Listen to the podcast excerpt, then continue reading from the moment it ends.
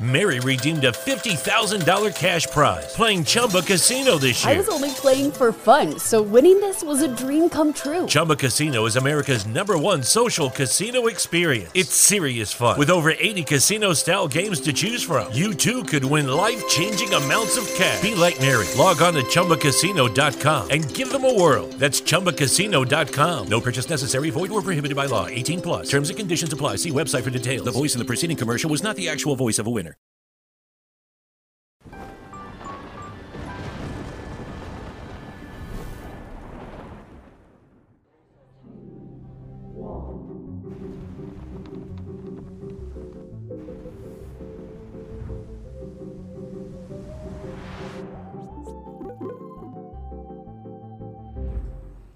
Salve, salve, amigos da ciência em todo mundo.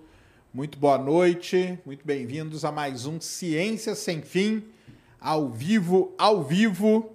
Hoje aqui quem está comigo é a grande Dani, Dani aí, educadora, podcaster também, lá do SciCast, né? E estudiosa aí da parte de astronomia, divulgação científica. Muita coisa para a gente falar hoje, então fiquem aí. Olha só, recadinhos da paróquia para vocês. Emblema tá sem, mas tem o código, né, Mulambo? É isso? Arqueoastro, tá? É o código para você ir lá e você vai ter um vale, é isso? Isso aí. Então vai lá e pega o seu vale emblema. Não se esqueça do mercado de emblemas aí na plataforma do Flow Podcast, onde você pode trocar, comprar, fazer tudo. Combinado? Você já sabe que para interagir com a gente tem duas maneiras. Tem 15 mensagens de 150 Sparks. As mensagens de Sparks a gente coloca aqui na tela no final, você vai aparecer aqui. E tem também o Super Chat. O Super Chat é o seguinte, nós temos aí uma inteligência artificial que fica analisando a pergunta que você manda, tá? E aí sua pergunta maneira que é lida aqui, acima de 20, a gente lê aqui.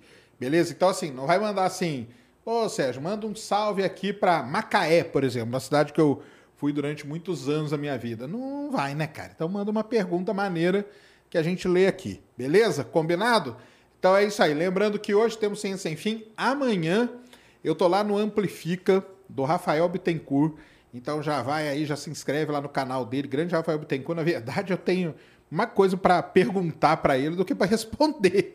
Rafael Bittencourt, grande guitarrista do Angra, um dos ídolos aí meu e tá louco, mano. nem sei, nem sei o que eu vou fazer lá para falar a verdade, mas vou lá, tá? E, então, e sexta-feira nós vamos montar um telescópio aqui com o Alexandre da Celestron, beleza? Então a semana está agitada.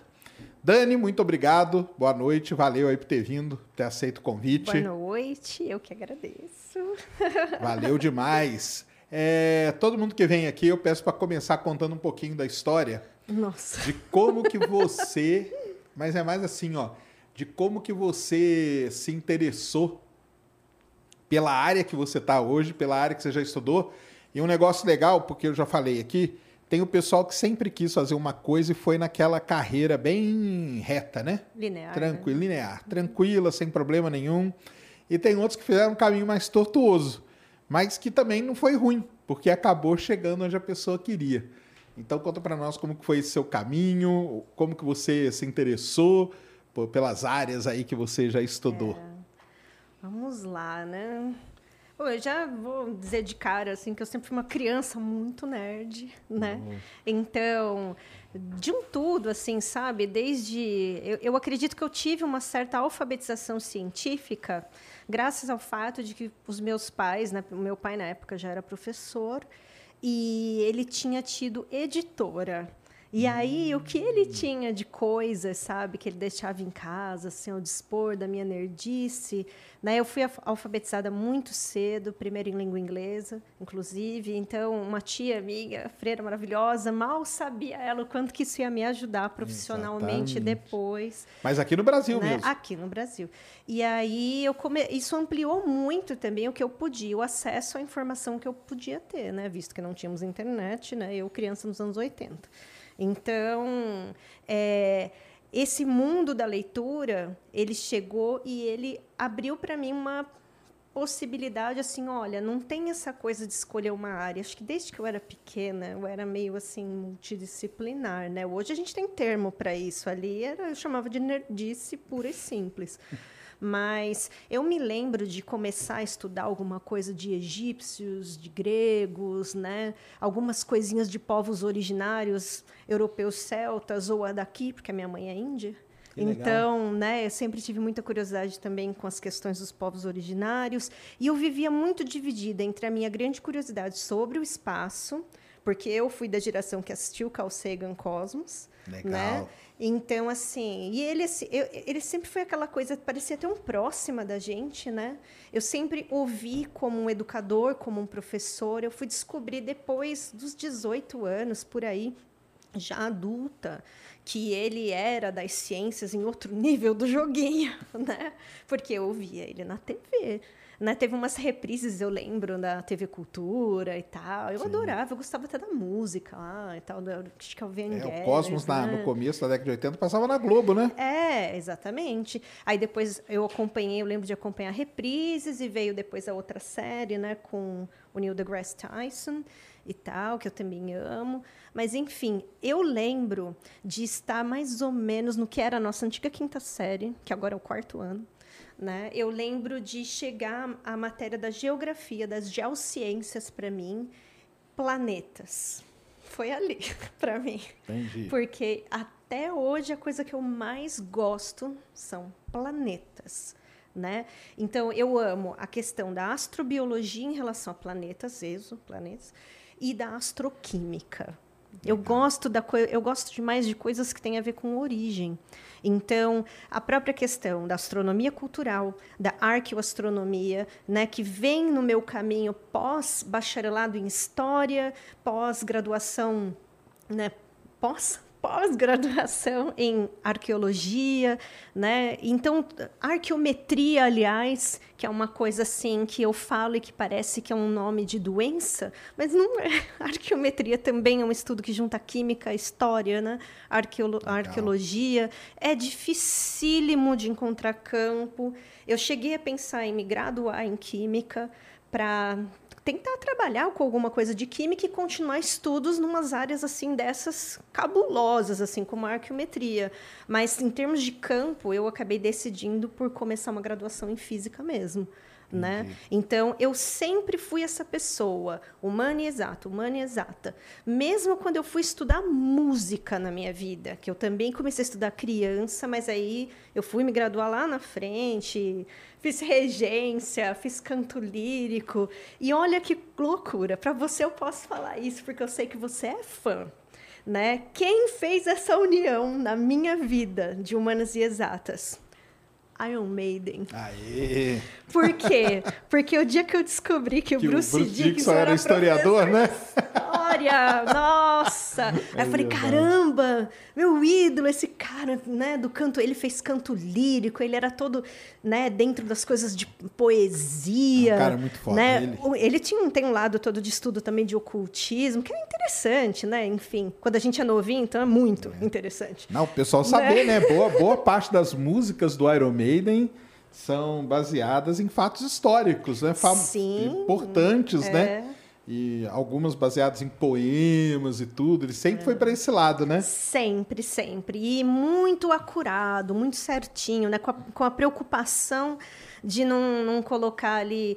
Mesmo a questão dos vieses, sabe? Você pode ler uma letra histórica do Iron Maiden sem dó. Vai lá que não, não tem erro. isso Né? Não é só a perspectiva dele, britânico, europeu. Né? É bem mais vasto do que isso. Dá para estudar história, né? Só Dá. pelas letras, né? Super dá. E é engraçado que quando eu soube que ele era professor de história, que ele era historiador, eu lembro que isso convergiu muito com outro amor da minha vida, que era Indiana Jones.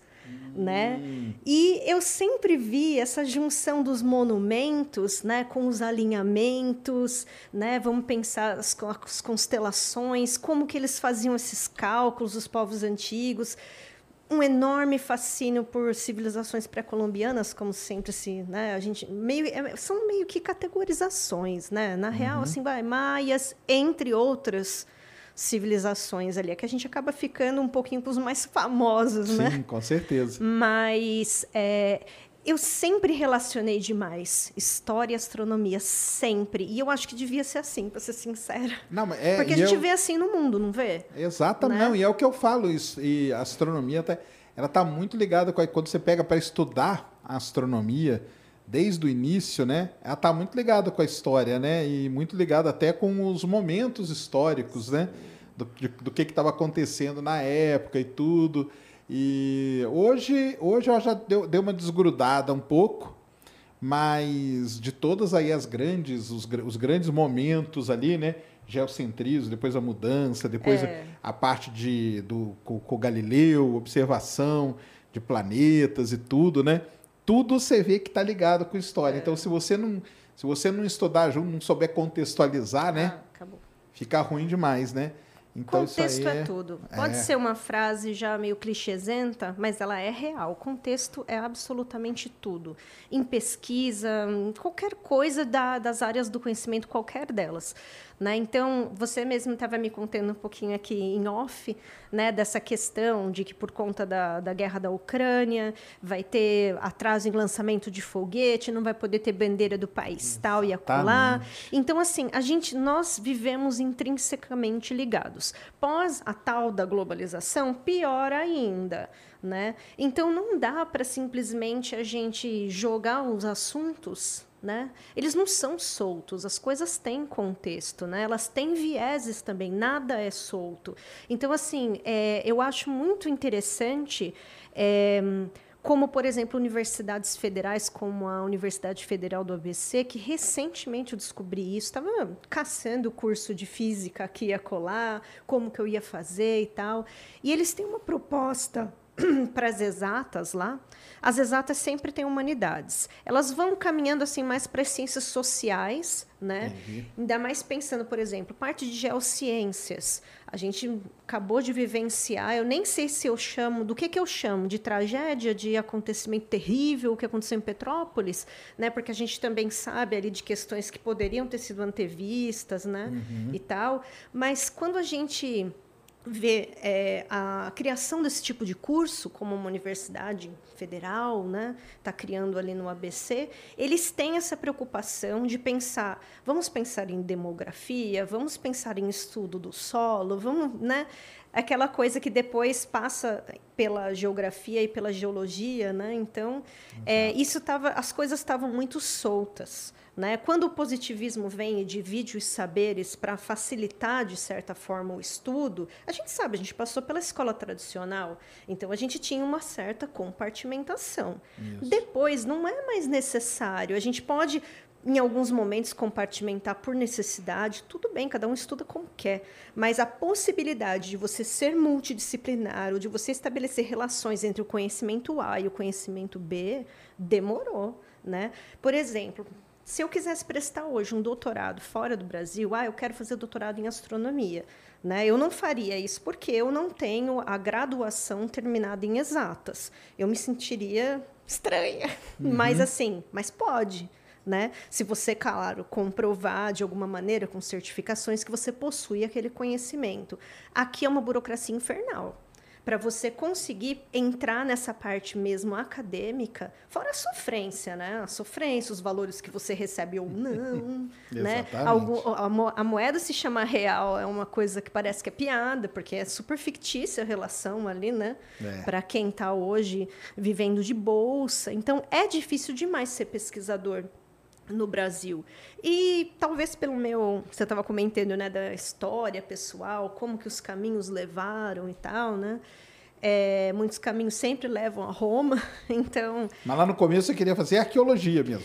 então eu não sabia os O nomes dia- das você foi- coisas. o dia que você foi prestar né? vestibular, o que, que você ia colocar? Eu, olha, eu ficava fazendo umas listas, eu olhava e falava, pera, para eu juntar os povos antigos com as observações e como que isso culturalmente dizia, eu não sabia, né, que era cosmo, cosmogonia, né? Então assim, a criação do mundo vista por eles, como que eles associavam e corretamente, né, a questão das estações do ano, sobrevivência, etc.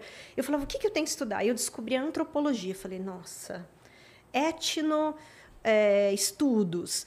E aí fiquei pensando, mas como que eu vou, onde eu vou achar esse tipo de curso? Aí eu olhei a grade do curso de história e vi que o bacharelado, diferente da licenciatura, o bacharelado em história, ele tinha as disciplinas todas que eu queria, Ah, entendeu? Então aí eu falei, bom, então lá vamos nós. Né? Ainda bem que eu nunca tive medo de estudar, viu? Porque foi o único jeito que eu consegui me formar também. Eu tive que ir fazendo meus caminhos sem ter que pagar para estudar. Eu sempre trabalhei, estudei. Então, aí depois, quando eu concluo né, a faculdade de História, eu me dedico a trabalhar como educadora. Né? Aí trabalhei de um tudo. Fui professora de inglês, ainda sou, muitos anos. Mas quando você, né? tava, você tinha vontade de fazer campo de arqueologia, assim? Chegou a fazer? Alguns? Ai, muito pouco. Aqui, É porque aqui é complicado, é, né? Aqui eu tive contato com algumas coisas ali da região da Caverna do Diabo, Sei. né? Ali de Santa Catarina também, que Caverna do a questão tem dos uma história terrível, Caverna do Diabo, viu? terrível. E é ótimo porque o contexto ajuda. Eu fui né? na, eu fui na Caverna do Diabo com, no- com o pessoal do meu curso de geologia na época, e a caverna não era totalmente mapeada. entendeu? tá. Ixi. E aí o que, que aconteceu? Deu no finalzinho da tarde, o pessoal falou assim: ah, nós vamos entrar. Eu falei, cara, eu não entro aí nem ferrando, cara. É. Entendeu? Não vou entrar nem ferrando. E a galera foi, entrou. e eu fiquei. Geologia freestyle, É, né? geologia. Eles foram lá, entraram dentro da caverna. E eu fiquei do lado de fora. Aí foi dando um tempo, foi escurecendo. Eu falei, cara, essa, essa galera se perdeu lá dentro.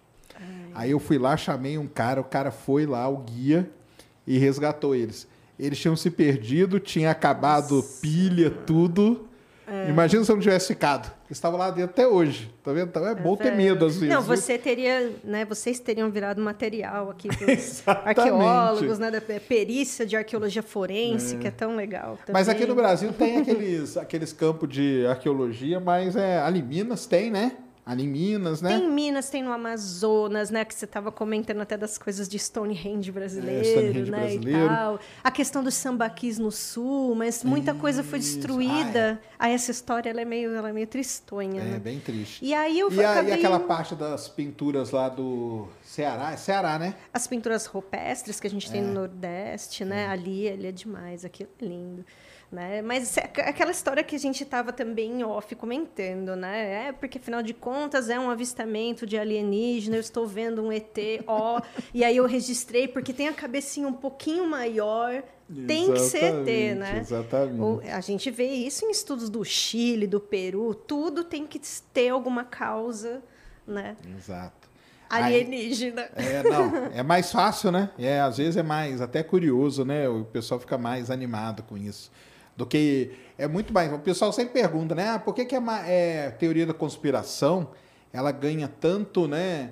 Destaque assim? Porque é muito mais fácil, muito mais legal, cara. É. Entendeu? É muito mais legal você falar que veio uma nave alienígena que construiu a pirâmide do que você chegar e falar que teve milhares de escravos que carregavam aqueles blocos, não sei quantos quilômetros, e montava e tinha que colocar assim, assado, e aí foram lá e descobriram como que eles faziam e descobriram.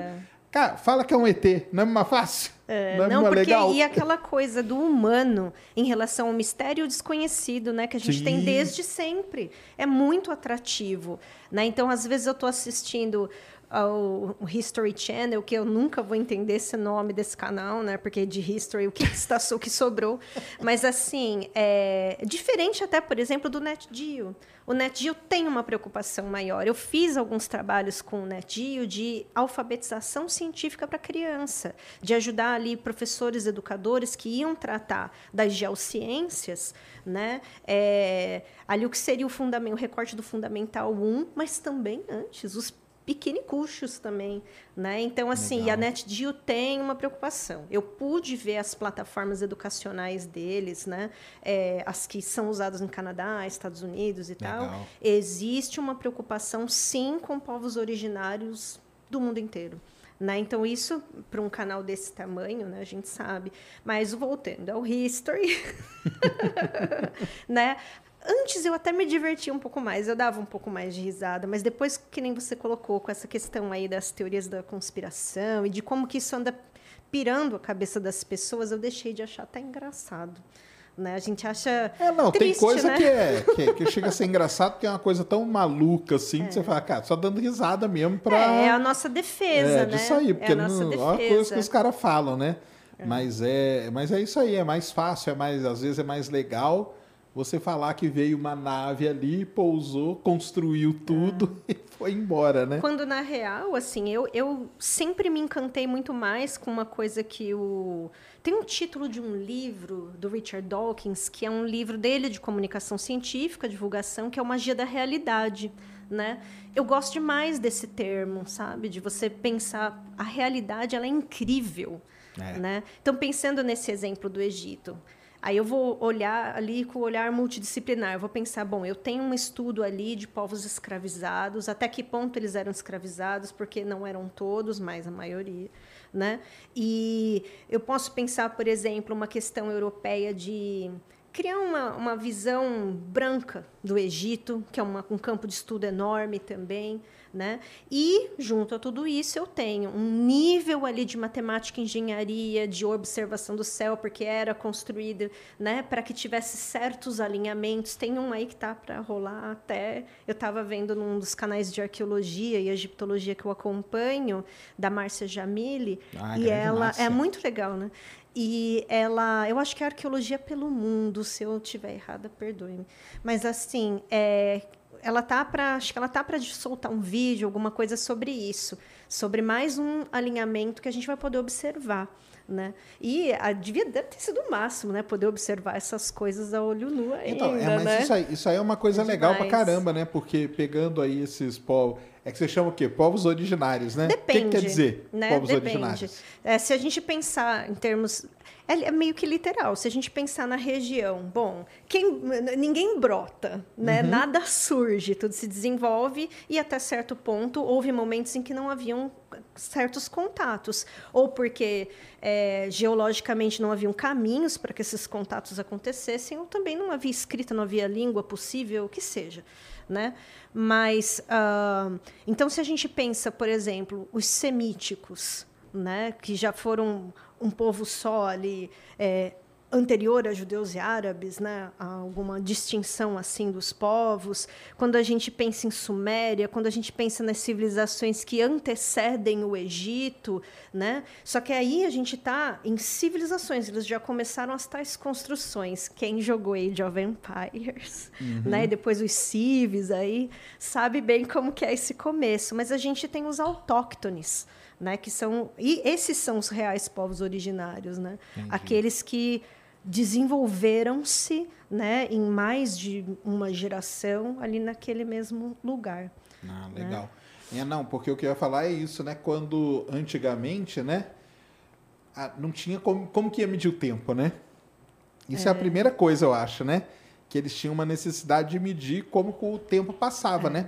Tanto que uma das primeiras coisas que tem, um dos primeiros registros que tem do, de tipo escrito, qualquer coisa que seja, é aquele osso de macaco, né? Que tem as, as marcações ali ligadas com a lua, né? É. Então, porque era o jeito deles medirem o tempo, né? E uma coisa que o pessoal. A lua, né? Era um negócio muito marcante, né? A lua era um negócio muito marcante.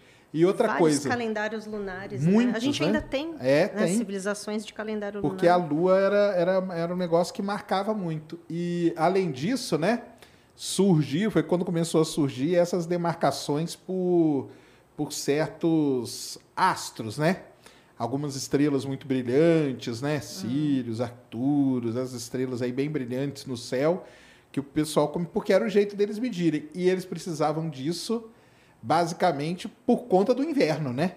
Que era o inverno é que vinha para detonar. E é no sempre caso ali. ligado à sobrevivência. É, sempre né? ligado à sobrevivência. Numa parte boa da Europa era ligado ao inverno, ali na parte do Egito era mais ligado às enchentes do Nilo e tudo, né? Que eles precisavam saber quando que eles iam plantar, quando que ia ter Se a e tudo, gente né? desce para a Ásia, a gente pensa as monções, que depois Monções, né, é são isso. categorizadas assim.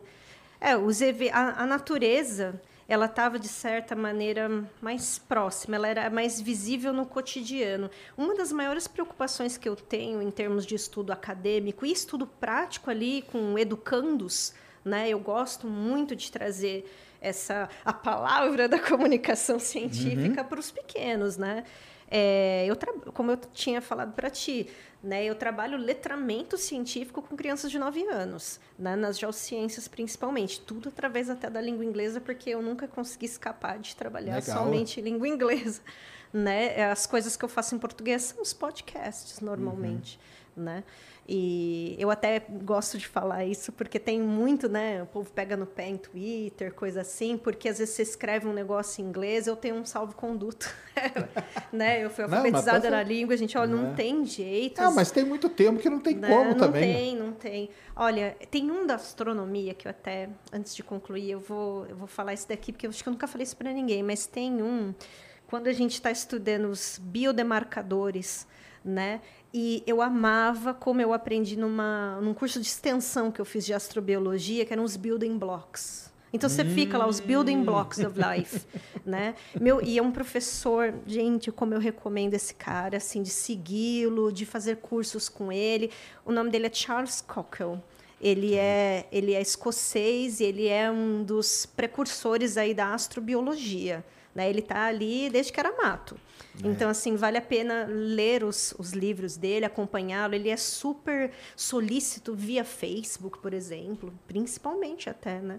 Então, assim, vale a pena acompanhar. É, o building né? block, se você vai traduzir, fica meio esquisitaço, é. né? Aí eu acabei ficando com esse lado mais de biodemarcadores, Sim. né? Mas dá a impressão que eu sou, sei lá, biomédica e a gente tá... Não sei. o building blocks ficava atento, mas é, é faz parte também do, do, que a gente trabalha, de divulgar é ciência e ir atrás de termos para que a gente consiga comunicar, Exato. né? Então, isso é mais importante que qualquer bobeira da minha cabeça sobre língua inglesa, né? Então, às vezes, quando eu olho e penso, poxa, quanto tempo já faz, né, de divulgação científica, né, que, que a gente trabalha com isso. E aí eu comecei a pensar recentemente os desafios. E aí, voltando ao que a gente estava falando antes, um dos grandes desafios é realmente romper com essa questão de ter que, que, que explicar através daquelas teorias de Deus das, dos gaps, né? Das como que eu posso traduzir isso bonitinho, né? Mas seria Deus das lacunas, alguma uhum. coisa assim. E eu tenho que preencher as lacunas do que eu não conheço com alguma coisa externa ao humano, ou às vezes até externa aos fenômenos da natureza observáveis. Né? Basta ali, você, ó, você vai passar anos estudando, vai. Mas assim, não tem como ter um nome mais correto do que ciência sem fim, né? Para um podcast, porque é sem fim, gente. Eu, é, quis trabalhar com ciência, com estudos dessa natureza, desse, usar esse tipo de metodologia, pode ter certeza, você vai, você vai morar ali na coisa. Né? Você me contou que eu tenho que caçar uma informação sobre Stonehenge que saiu hoje é, de mesmo. estudos novos isso aí, mesmo. né? Falando sobre calendário solar, uhum. né? Porque a relação com o solstício ali, ela é, sempre foi muito forte, testado, provado, etc. Né? Não, tem um tem um livro que a NASA ajudou a fazer que chama Ancient Observatories, que são os observatórios antigos. Isso. É legal demais. Podem baixar aí, tem o PDF é... aí que o cara faz um estudo pela percorrendo a, basicamente a Europa, né? Mas ele vai também no Egito, vai nos Estados Unidos, Canadá e procurando até no Brasil, lá no, né, no Stonehenge brasileiro. Daqui a pouco a gente fala dele. Mas é muito legal porque ele vai nos lugares e ele vai mostrando o que, que acontece, quando que foi construído, a datação que tem hum. e para que, que serve tudo. E o mais interessante é que muitos desses monumentos, né, eles estão meio que alinhados. Sim. Sem, sim. sem um povo é... conhecer o outro. Isso que é o mais Isso é legal. legal. Isso que é. é. o mais legal. Então tem aquele New Grange, por exemplo, né, que acho que é na Alemanha. New Grange é na Irlanda. Na Irlanda. Na Irlanda é, tem o New, New Grange que é na Irlanda, tem o, o Stonehenge ali no meio da Inglaterra, né? E depois tem um outro lá que eu esqueci o nome, que se você pega, eles estão todos alinhadinhos. É, então, mas é por causa disso, porque mas eles a gente tem uma coisa né? em comum. A ah, gente tem sim. um humano. É lá, É o humano que é o que é, né? Quando você olha, principalmente para as civilizações antigas e vê, estabelece padrões, né? Você percebe, na verdade, é, padrões similares, né? Seja de construções, seja de pensamentos também, né? Gente, a gente tem uma coisa em comum simples ali: o humano, o humano que quer descobrir, que vai atrás do misterioso. Isso é desde sempre. Isso é das cavernas. Né? É, a, gente vê, a gente vê esse tipo de comportamento nos animais, né? de ir atrás da curiosidade, né? alguns clássicos aí como os gatinhos, mas enfim, uhum. né? o animal teve que explorar, ele teve que ir para além, assim como o humano, para além da pareidolia né? Para realmente testar, é, já é uma testagem, né? De, de hipótese. Certeza. É um bicho que vai, né? Eu vou morrer aqui, ou é só uma plantinha ali que reproduz um olho, sei lá, entendeu? Exatamente. Então é engraçado como hoje a gente chama de método científico, né? Aquela listinha que a gente segue até chegar no momento que você comunica seu resultado, e isso era feito cotidianamente. Né? As hipóteses. Imagina se a gente fosse listar as, sei lá, as infinitas mortes do ser humano testando hipótese, né? Seja até conseguir construir uma roda, né? Até entender ou domesticar entre fogo. muitas aspas o fogo, né? O trigo para alimentação no Egito. Então, a quantidade de testes, né? Isso falta demais nos livros, nos livros didáticos, às Entendi. vezes na maneira como que como que os conhecimentos são ensinados, porque quando eu jogo, né, maneira de falar jogo, mas assim, quando eu coloco para os alunos, olha, nós só fazemos parte de um curso de iniciação científica com múltiplas perspectivas e assuntos globais, que é o que eu trabalho hoje, que é o Global Perspectives, né? Então, eu coloco para eles ali, a impressão que dá é que, olha, eu estou te ensinando uma ferramenta nova, o um método científico. Ah, agora eu sei que tem, né, tem certos passos, eu posso inverter um passo ou outro, mas eu tenho certos passos para seguir. Ah, existe metodologia, olha só, eu posso escolher um caminho para minha pesquisa. Mas isso aí é até legal, porque isso aí vem naquele negócio que a gente estava falando do lance da história, né? Porque antes ali do, do Newton, Newton, né, que basicamente fundou, né, a metodologia científica, né? Antes dele, basicamente, assim, o pessoal fazia isso, mas não tinha um nome, né? É, é um selo às vezes, às vezes necessário. É, ele, né? ele que meio que organizou, né? Sim. Ele que organizou, ó, é. isso aqui que vocês fazem é isso, aqui é isso.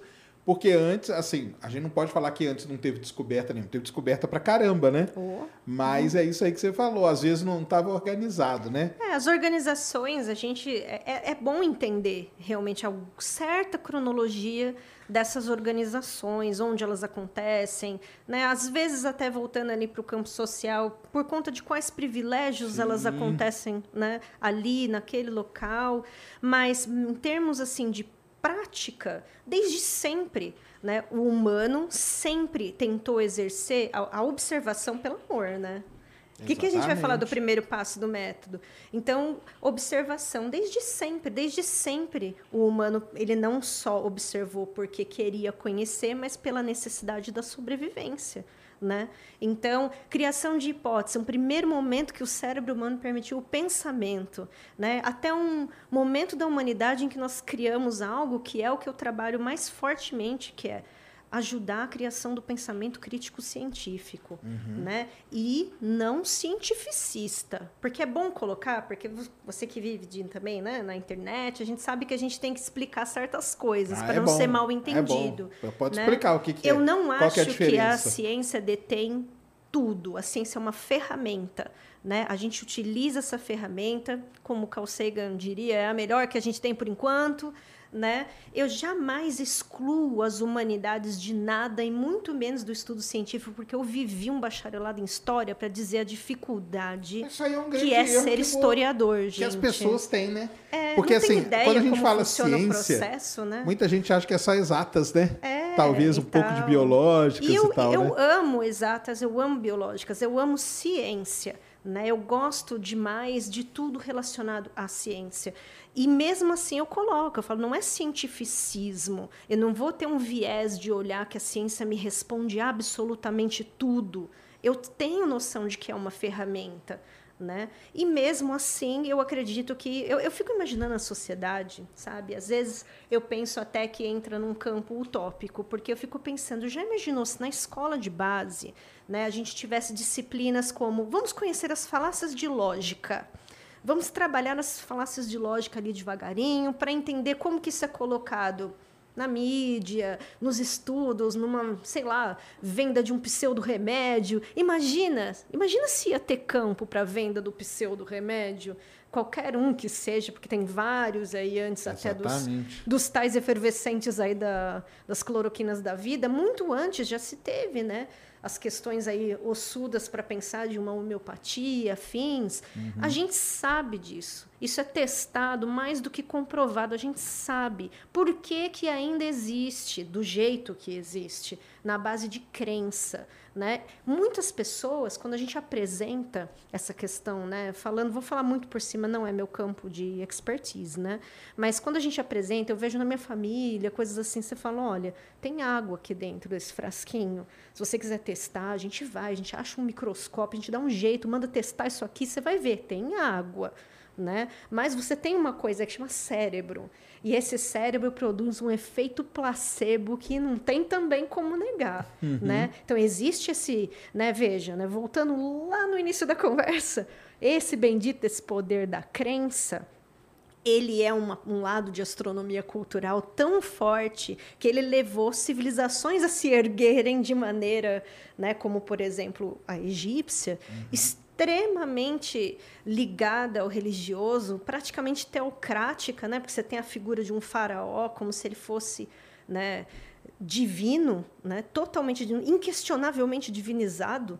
E a junção de tudo isso, das construções com os alinhamentos, tudo isso para que se criasse algo extrasensorial, praticamente, né? Só que não tinha nada exatamente de extrasensorial, mas tinha de físico e a gente vê isso hoje. A gente tem é, evidencialmente esses monumentos como documentos, Sim. né? Isso que é importante. Então, né? eu, eu gosto muito dessa dessa coisa de pensar assim, bom, quando eu for ensinar método científico, eu gosto de fazer esse leque, sabe? De, olha, então a gente vai pegar um assunto aqui. A gente estava falando agora rapidinho de homeopatia. Aí eu penso nas medicinas antigas, né? Eles testavam, eles não usavam água não né? Algumas deram muito errado, né? Outras foram gerando algo que depois foi foram estudos herbais, depois alquimia, depois não pode porque você vai para fogueira se você mexe em erva, então você tem um contexto histórico para você entender por que, que morre aquele conhecimento por um tempo ali, depois ressurge e assim vai até que a gente tem desde uma botânica até uma bioquímica, farmácia, etc. Então não é uma coisa solta né? Tem uma ideia de big history nisso, né? Foi um curso que eu fiz uma pós com uma universidade da Austrália, que eles né? Precisa ampliar bem ali para pegar um pouco mais de países e culturas do mundo. Uhum. Mas a proposta é muito boa. Da gente literalmente começar a nossa história onde a gente mais ou menos conhece, do Big Bang, né? Da teoria mais aceita, pelo menos por enquanto. Uhum. E vamos. Vamos entender as ramificações né, para entender melhor causas e efeitos. E isso tudo, eu imagino que eu, aliás, na verdade, até acredito, vendo na prática, que isso gera o pensamento crítico científico, porque você passa a criticar movimentos do humano, resultados do humano. Precisava ter testado assim? Não preciso nem dar um exemplo terror, né? Precisava ter testado em vítimas de holocausto, ali, testes médicos do Mengele, aquela maluquice toda, para ter o resultado X, vale a pena? Entendeu? Então, tem certas coisas assim que a gente. Né, post factum, você olha e fala, puxa, entendeu? É. Isso aqui, na verdade, não é uma evolução, é um retrocesso. Né? Então, não consigo ver de verdade separação nas coisas que eu amo estudar de astronomia, né? E que a arqueoastronomia me deu a ligação com a história para que eu pudesse depois caminhar cada vez mais aí nesse mundo da astronomia, né? Dos estudos que eu gosto demais dos planetas, desses testes hoje em dia de botânica é, no espaço, como que as plantinhas crescem, os extremófilos, né, os animaizinhos aí que resistem a tudo, os tardígrados da vida. Então, eu acabei conseguindo fazer uma ponte entre a história e a astronomia, entre humanas e exatas, que nem você falou no começo, para conseguir chegar onde eu realmente queria, né, dar continuidade aos estudos. Né? Por isso, eu decidi aqui do alto da minha velhice de 430 anos cursar física. né? Tá, vai, vai começar? Vai vou terminar? começar. Vou terminar, é, vou É? terminar. Vai isso. conseguir fazer umas, umas equivalências aí? Tomara, É? tomara. É porque é o, o embasamento. Eu não posso viver de algo que eu não. Né? Eu critico isso às vezes no meu Uhum, trabalho, né? Da pessoa se colocar como especialista e poder falar de sem ter a base. Né? Eu lembro uma vez quando você falou para mim assim: ah, eu não sou astrônoma. Eu olhei assim e falei: calma, mas você não é geofísico, né? não fez geologia, você fez quatro anos da sua vida de física, né? Você pode falar assim, demorou, né? É muito pesada a física da, da geologia, né? Uma Da das geofísica, é. é, Da eu, eu, geofísica, eu é. adoraria ter. Eu acho geologia importantésima para a questão ali fora também, né? É uma fora do sistema solar, Não, inclusive. então agora, agora tá ganhando, né? Agora tá ganhando. Isso aí é legal pra caramba, né? Porque o pessoal já mostrou que um planeta para ter vida tem que ter tectonismo, senão. Né? Então, olha quanta É, coisa, já- né? Eu voto muito mais por uma união desses conhecimentos do que uma separação, né? A ciência só tem a ganhar, o humano só tem a ganhar, a natureza muito provavelmente também, né? Esse é um ponto que eu nem vou entrar, mas é uma coisa que eu sempre me preocupo, né? O tipo de ciência que a gente produz, se ela joga contra ou a favor do ambiente também, e é, são estudos para a vida também. Então, Né? assim, é, você é bem a favor do, do tal do STEM, né? Eu trabalho com, Com STEM. O STEM, né? Você põe o A ainda, né? É, porque o STEM é o começo, né? E, e foi legal porque também trouxe uma, uma coisa mais assim do feminino na ciência. O STEM abriu um pouco para a participação. Né? Vamos explicar pro diria pessoal que, para quem não sabe, o que, que é, É. STEM. STEM é Science, de ciência, T de Technology, tecnologia, o E de Engineering, que é engenharia, e o M de Math, matemática. A diferença entre o que eu trabalho hoje, que é o STEAM, Tem é uma letrinha meio. A. Que é o arte, né? Que eles chamam de arts, mas eu entendo como humanidades. Entendi. Né? Porque às vezes eu transformo em algum, pro- em algum projeto em que, que ele possa ser demonstrado artisticamente. Mas, Ah, mas eu aí, não exemplo, sou das A, artes plásticas. entra, não, mas no A, por exemplo, entra o, o Iron Maiden, ó. Pode entrar. Tá aí, ó. Ó, gente, até recomendo, eu não lembro o número, mas tem um spin de notícias que eu gravei uma vez comentando a história e a ciência do show, do, do set list do show do Ah, Iron ter sido Maiden. o mais aqui. recente. É, É, ele é mesmo. Então, é legal Porque demais. É. ele dividiu em três atos, né? Ficou aquela coisa teatral maravilhosa, né? Três atos, tinha momentos meio inferno de Dante ali. Nossa, que demais, É né? isso. Então é. Eu sou fã, sou completamente vendida para o heavy Ah, não, metal, é eu sou demais, muito não, é fã. demais, né? Não, quando você começa a ouvir, ler, e principalmente ler. Porque a pessoa fala, ah, mas aquilo é só barulho, não é nada, cara. Na hora que você Ah, começa a para. ler as letras, entender, é legal pra caramba. Aí, então, tem o tal do STEM. O que que, o, o que que é o STEM, então? Ele é o quê? É uma metodologia, É uma metodologia. de ensino. Sim, De sim, ensino. eu vejo assim. Né? Eu que é essa ideia de as coisas, elas estavam tudo estanque, né, que a gente chama, né? O cara ia ali, estudava um negócio, pá, depois ia para outro, e o STEM veio meio que para juntar tudo isso, né? Fazer uma coisa mais É. Sim, integrada. através de uma metodologia de projeto. Então, Certo. em língua inglesa a gente aprende, né? A gente estuda demais metodologia educacional para quem isso que é trabalha com língua inglesa. É impressionante e eu, eu sei o quanto é desconhecido isso. Né? Eu trabalho num colégio, é considerado, sei lá, o melhor colégio de Santo André em termos de Você resultados. é o quê? É um colégio que é aqueles bilíngue, aquela Sim, internacional, ele né? tem internacional. Eu Tá. trabalho na área internacional e também dentro ali dos, do acadêmico do fundamental com a disciplina de iniciação científica. Então, isso que é legal, né? Né? Porque tem umas escolas aqui no Brasil que ela já, acho que o Dante, ele já tem também essa parte de iniciação científica. Ah, tem em São Paulo é, É, acho que o Marisco do meu filho lá tem também. Acho que o Bandeirantes tem algumas escolas que elas já estão puxando isso, né? sim. Da, da iniciação Aí científica. vai ali, né? claro, da metodologia pedagógica de cada escola, Sim, como sim. que vai conduzir essa questão, por exemplo, que eu estava dizendo, dos projetos. Então, PBL, Project Based Learning, né? Então, eu aprendo através de projetos, né? E esse projeto tem uma avaliação processual.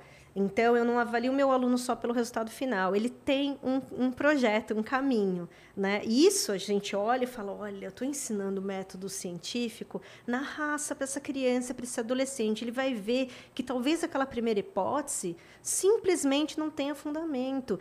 E as, muitas vezes nós vamos a laboratório, seja às vezes fora, né, assim, no, nos campos. Sim. A escola que eu trabalho, a gente tem sorte de ter até uma mini fazenda lá. Oh, então, legal. assim, tem muito campo.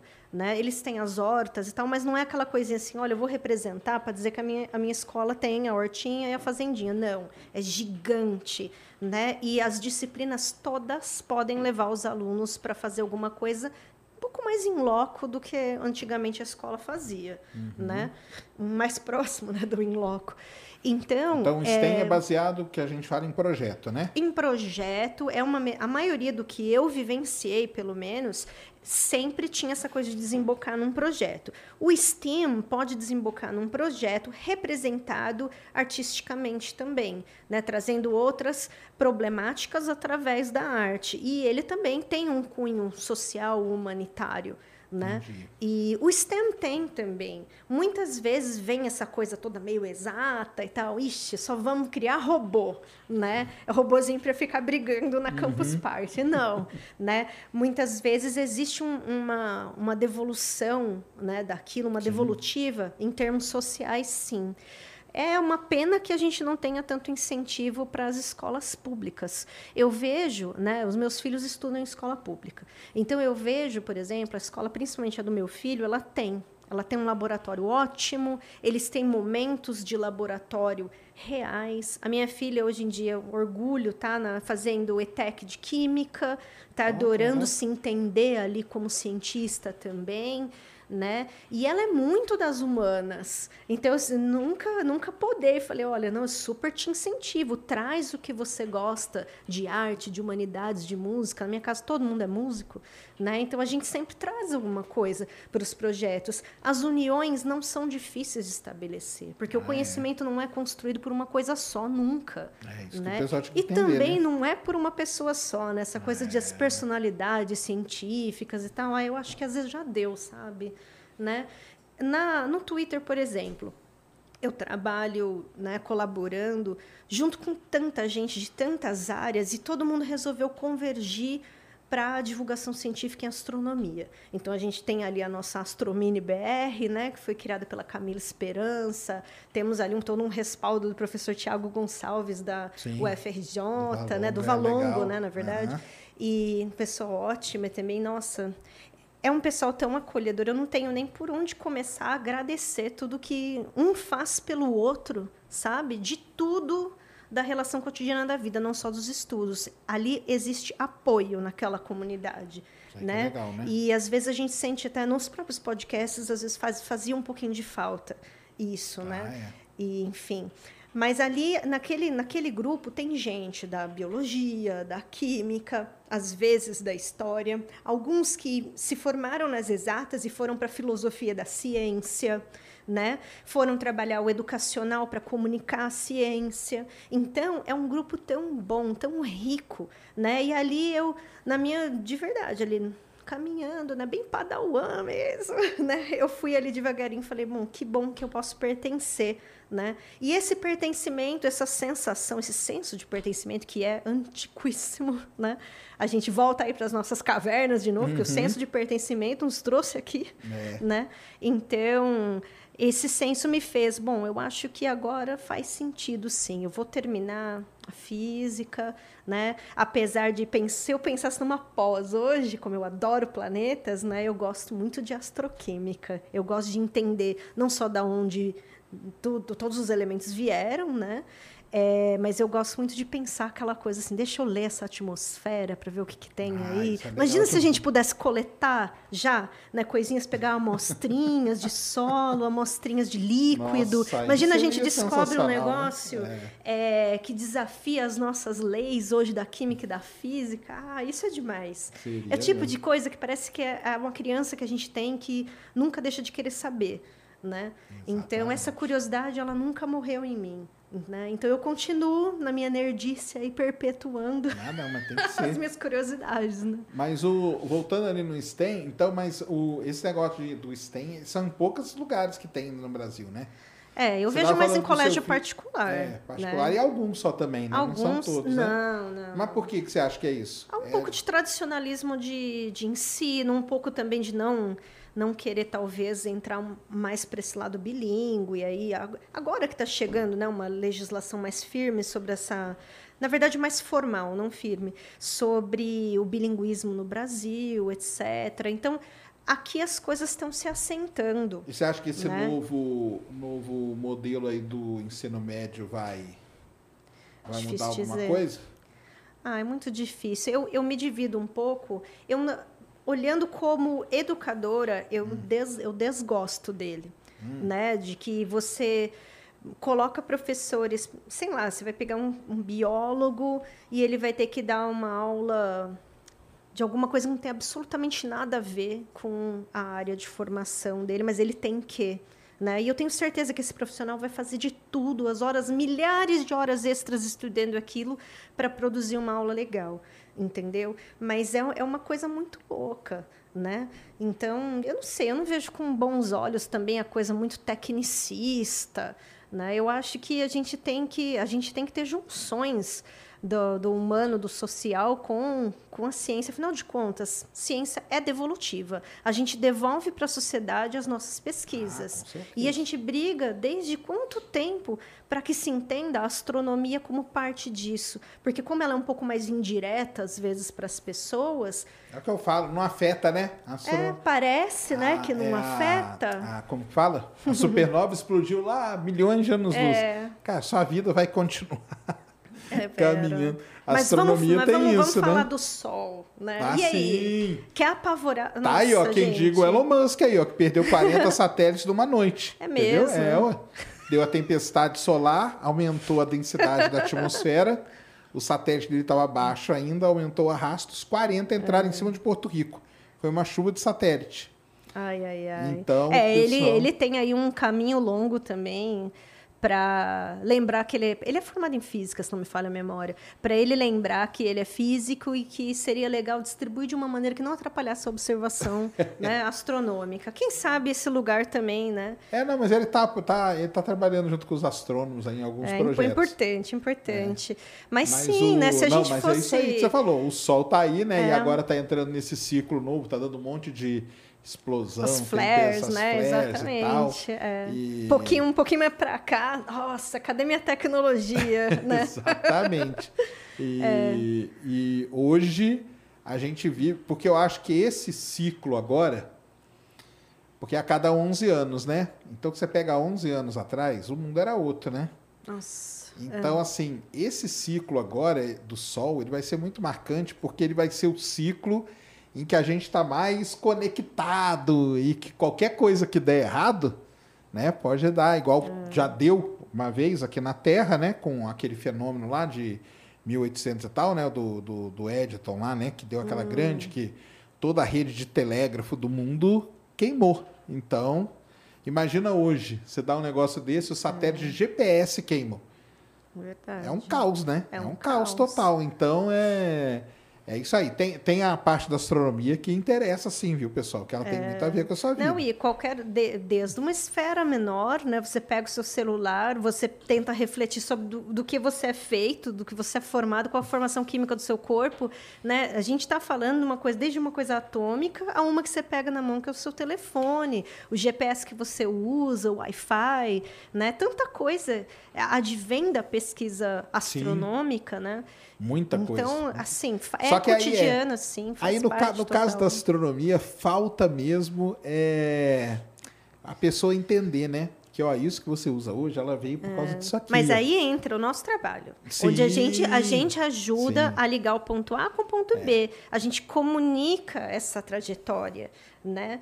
Então, antigamente... Aí que é o papel da né? divulgação, né? O divulgador Exatamente, científico é, é. justamente esse. Aí né? onde a gente sente que a gente, a gente é necessário, e é muito bom se sentir necessário, Uhum. né? Saber o que, o que a gente está fazendo impacta o cotidiano e melhora o cotidiano. Esse pensamento crítico científico, desse entendimento que a gente comentou de astronomia, ele pode refletir na vida cotidiana quando a pessoa ela deixa de comprar um produto X que ela está sendo enganada, ela deixa de aceitar um tratamento Y que não tem comprovação científica, ela passa a fazer uma leitura do mundo diferente, né? uma leitura melhorada né, através de uma, uma das ferramentas. Né? Ah, sim, a pessoa não precisa aprender astronomia em si, né? Ela aprende esse pensamento científico, né? Pode passar a vida amando os filmes aí, né? relacionados à astronomia, o sci-fi, né, a ficção científica, e dali, pô, você acha que não dá para pegar isso, sei lá, a pessoa leu Asimov, leu qualquer, qualquer um dos clássicos aí, de ficção científica, que é mais coisa que dá para você aprender com Duna, da, até de como nós somos como sociedade. Eu vejo pessoas da astrobiologia que têm uma trajetória parecida com a minha, de ter humanas e ter exatas ou biológicas. O pessoal fala: olha, é muito importante que a gente pense como nós somos, né, como nós somos como povo, povo, civilização, sociedade. É isso aqui que a gente quer levar para fora do sistema solar, se a gente puder, entendeu? Então a gente tem muita coisa para resolver aqui no social e no humano para esse tipo de passo. Né? Claro que também a questão da tecnologia, a gente sabe, né? Que... Tá, mas, não, mas aí que tá. O meu, o meu, ponto nem é esse, não. Ai, Porque ai. meu ponto é o seguinte, por exemplo, para ir para Marte, a tecnologia está resolvida. Sim. E o ser humano, será que está pronto? Então, aí, aí, a gente vai longe aqui nesse podcast. e aí? Você vai enfiar 100 pessoas dentro de uma nave, o que, que vai acontecer? É... Na metade do caminho. Vamos pensar Se, aí, seis vamos, meses vamos viajando. ficção, né? A ficção ajuda. Nesse ponto ajuda bem a fazer Não, uma eu leitura. brinco com o pessoal, às vezes você pega um avião aqui do, de São Paulo para o Rio, 40 minutos já dá briga dentro do avião. Imagina numa Imagina, viagem para Marte. É, tendo que conviver. Tendo né? que conviver. 100 pessoas ali dentro, escuridão, é... não tem como voltar. E aí? E vivendo uma questão assim que poderia ser muito bela, anárquica, né? De não ter um, nós não temos um líder, nós mas estamos aí, nos autogovernando. E aí, a gente, mas você não a acha se mataria? Que daí, né? Não, o que, que aí? Você não acha que no meio disso ai, sempre ai. nasce um líder? Ai, olha, é muito complexo, né? Teríamos que evoluir muito como sociedade para realmente um autogoverno acontecer. Né? Eu sempre votei isso, isso comigo, porque eu falo que eu sou da velha guarda. Né? Mas, assim, quando a gente olha. Será olha que, o, olha momento só, que eu agora, agora você me deu um negócio, gente. hein? Será que o Elon Musk não está querendo criar uma sociedade anárquica ah, eu aí? Eu acho que não. Primeiro, para ele ser anarquista, ele tinha que deixar de ser um bilionário. Não, eu acho que ele não vai chegar amanhã. Mas ele, não, mas ele vai só pôr o recurso, entendeu? Entrem aí dentro e vão. E ali no meio é. ele vai vendo o que Ó, vai acontecer. O que a gente, uma coisa é certa, eu acredito. A gente gerou tanta pergunta de pesquisa hoje né? Essa é uma pergunta de pesquisa e vamos lá, gente, vamos problematizar, né? É bem melhor assim, né? Eu é. posso falar, olha, eu não sou a favor da existência de bilionários no mundo, ponto. Aí o Sérgio vai falar para mim assim, olha, mas aí o recurso e isso empregado aqui a colar e a gente vai destrinchando isso Sim. e pensando as nossas perguntas de pesquisa. Sim. E é isso que eu amo criar com os adolescentes e com as crianças né? É, e aí eu penso, tem que dar essa provocada. vou formar essa galera aqui porque eles vão ser adultos, eles vão dar continuidade, um ou outro que quiçá, sabe, dessa continuidade, resolva visitar um pouquinho o Parque Sabina lá em Santo André, que é tão Sim, legal. Um dos é meus legal. sonhos é trabalhar lá. Né? O... Mas você acha que não surge, não? Um líder aí, não? Nessa, dentro não de uma nave sei. dessas? Difícil. É aquela velha história. Todo Olhe para a história da humanidade. O que, que a gente viu até hoje? Né? A gente viu muitos surge, exemplos. Surge, eu né? não duvido, eu não duvido. Eu estava pensando agora, isso que você falou me fez pensar um pouco no Lost na série. Ah, né? exatamente. Né? Quantas vezes não teve? Não, peraí, esse aqui vai liderar esse momento, e aí é sempre meio despótico, né? Sempre tem umas regras ali, nunca é muito democrático, né? Complicado. Agora eu vou né? defender isso. Eu acho que o Elon Musk está querendo criar alguma sociedade anárquica. ah, Você nem. aí, ó, que mete o pau no bilionário, tá vendo só?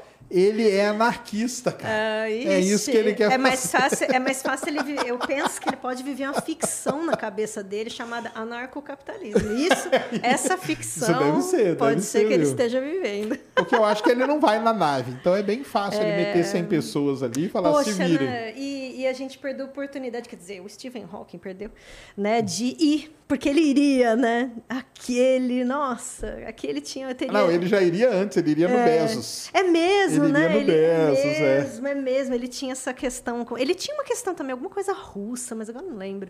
E aí ele tinha esses envolvimentos, ele teria ido. Que teria pessoa, que ido. figura, né? Teria Ele ido, teria ido numa boa. Ai, que demais. É, não, mas é isso aí, é, é, abre essas, essa questão aí do, do ser humano. Eu falo que o ser humano é o grande problema de tudo isso aí. De tudo. Mas é mesmo. bom a gente se tornar um pouquinho de solução, viu? Porque a gente tem ferramenta, né? A gente tem aí todo um passado registrado para a gente entender certos erros que a gente não pode mais falar, ai, não sabia, não, querido. Olha aqui a listinha, né?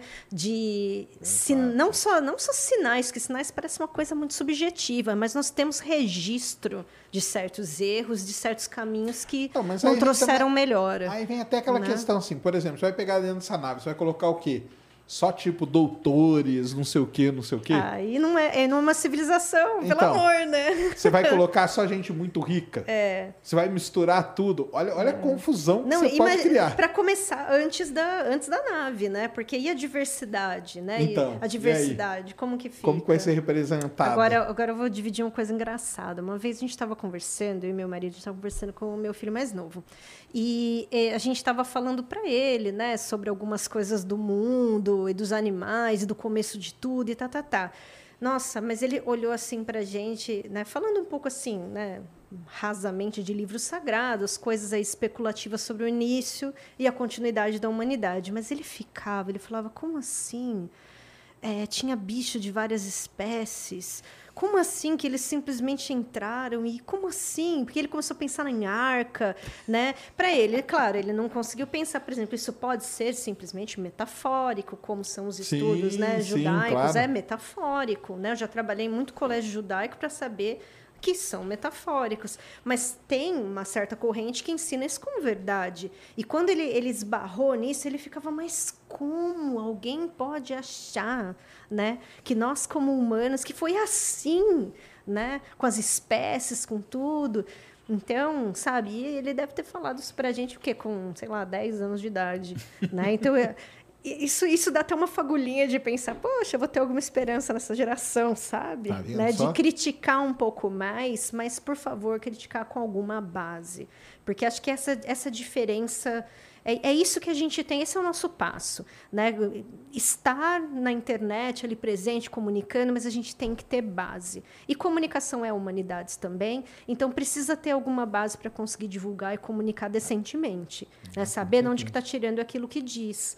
Né? E se às vezes é uma pessoa só representativa ali, mas ela tem né, um, um background ali de, de produção, alguma coisa e tal, para gerar fontes daquilo, olha, a fonte da nossa informação é essa. Isso não devia ser visto como. Você não percebe que às vezes isso é visto até como pedantismo ainda? Né, como uma coisa de, ai, né, eu quero ser arrogante, então vou colocar até fontes. Não, isso é, tem que virar cotidianesco. Eu tenho que saber de onde eu tiro o que eu Exato, falo. exatamente. Né? Então, não é uma mera formalidade meio ABNT, não quero pôr ABNT na vida, né? Mas assim, deveria ser básico, básico no sentido de base, não que eu espere que as pessoas não tenham que aprender.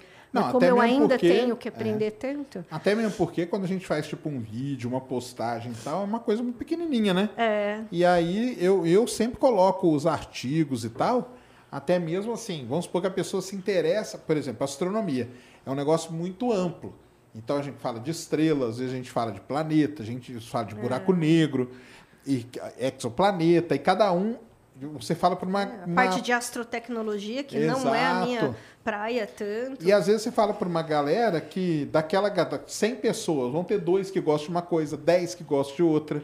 É. Então eu sempre deixo o artigo ali e falo, ó, pessoal, quem quer se aprofundar, tá aí o artigo, entendeu? É, a gente sabe também que va- valida o nosso trabalho. É, então, não, assim, para é, mostrar é que não tá assim. É. tirando, não tá tirando do nada, né, aquela informação. Então, Exatamente. negócio não são as vozes na minha cabeça, né? Mas aí você contou dessa parte, e como que você começou nessa parte da divulgação? Como que foi? Olha, marcadamente, vamos lá. Acho que em termos de internet 2015, entrando mesmo ali no SciCast, a fase do Silmar, Silmar, né? Que eu conheci, tive o prazer de conhecer pessoalmente. Legal. O Nick teve aqui amiga semana da mulher. passada. É, não, ele é parça. Legal ele é demais. parça. A gente não se conhece. Quem? Que eu me lembro, a gente não se conhece pessoalmente, Ah, acho que é? não. Mas de internet, desde que era mato. Então, né, eu praticamente considero que conheço. Né? A gente se trata muito próximo de como amigo, assim. Né? Ele é super parça, nossa. O Nick, que foi um grande amigo do Silmar aí É, também, né? não, ele, a gente sempre considerou no SciCast ele como padrinho. Eu, É. não, eu tenho um tempo que eu não colaboro com, com o SciCast, eu dei uma pausinha, assim, estava mudando de emprego, de cidade, de tudo, eu não tinha como fazer nada mesmo. Aí eu fiquei ali mais presente nas Astromines, né? Uhum. E fiquei por ali. Aí tem um tempinho só que eu tô mais de volta à questão mais da internet, porque eu tive realmente, eu tô na, na prática ali com criança e adolescente, né? Na comunicação e na iniciação científica. Então, até que eu me estabelecesse no novo emprego, na nova cidade, tive que respirar. Entendi. né? Mas então, em 2015 que você Mas começou... em 2015 eu comecei e aí eu me juntei ao, ao time deles lá. Ainda, ainda era, de certa forma, um começo do SciCast, né? É, que eu me lembre começou em 2013 e em 2015 a gente já começou a participar dos eventos junto. Esse começo realmente foi muito legal. Eu sempre gostei da proposta, da ideia de que tivesse alguma coisa mais, como ele falava, divertida É, em ciência ciência, tem que ser divertida. né? Sempre, sempre concordei muito com ele. Eu via ele usando isso na prática com a Maria, com a filha dele, né? Então, assim, extraordinário esse começo. Adorava Mas demais. Antes da internet, você já tinha feito alguma coisa de divulgação, assim? Olha, sim, em, 2000 e- em 2012, entre 2012 e 2014, eu lembro mais assim de coisas que a gente fazia que eu tentava romper um pouco do muro da escola. Então, assim, ah, vamos produzir coisas que, nó- que serão enviadas até para outros países, né? Em coisas mais assim, uma pegada investigativa. Né? É uma das metodologias que eu mais gosto, ela se chama Inquiry Based Learning. Então, é o aprendizado baseado né, em você perguntar, inquirir, investigar. Né? Então, a gente fez, eu fiz num dos colégios que eu trabalhei, a gente fez um- uma proposta, misturava entender a relação do trabalho escravo moderno, né, escravizado moderno, e algumas relações com o passado e outras questões pensando até em consumo, né? Era assim, tinha uma pegada de humanas, mas uma estatística enorme ali para de Entendi. base, né? Então, com tudo aquilo, os meus adolescentes da época, novinhos, 11, 12 anos, a gente produzia cartas conversando com as marcas Apple, Nike, Coca-Cola, né, em língua inglesa ali, porque as bases né, estão em outros países. E aí eles perguntavam como é a sua cadeia de produção, né? Vocês têm essa preocupação de saber se há uma terceirização para um trabalho escravizado? Tem trabalho infantil, assim, assado? Né? Foi aquela coisa global, sabe? E o mais legal, respostas. As marcas, a maioria delas envia, enviou respostas para as crianças, né? Vinham umas coisinhas, aqueles brindezinhos, né? Criancinha anos 80, que quando eu vi um monte de brindezinho, eu falei, ai, que lindo, né? Mas eles adoravam receber as respostas. As marcas ali explicando, olha, apesar do evento tal, né? A gente busca, sim, fiscalizar aqui. A gente sabe que nunca vai ser assim tão limpinho, né? A gente adulto, que não tem vivência. Mas para eles foi um passo. Eu pude, eu aqui, microcosmo, me comuniquei macrocosmicamente ali com aquela marca, sei lá, Apple. Né? Eu obtive uma resposta. O meu trabalho de cientista investigativo, ele foi para além dos muros da escola que eu estudo e ele voltou para mim, né? Eu tive aqui um, eu tenho um resultado para comunicar e aí botava eles para comunicar isso em formato de podcast às vezes. Ah, que legal. Entendeu?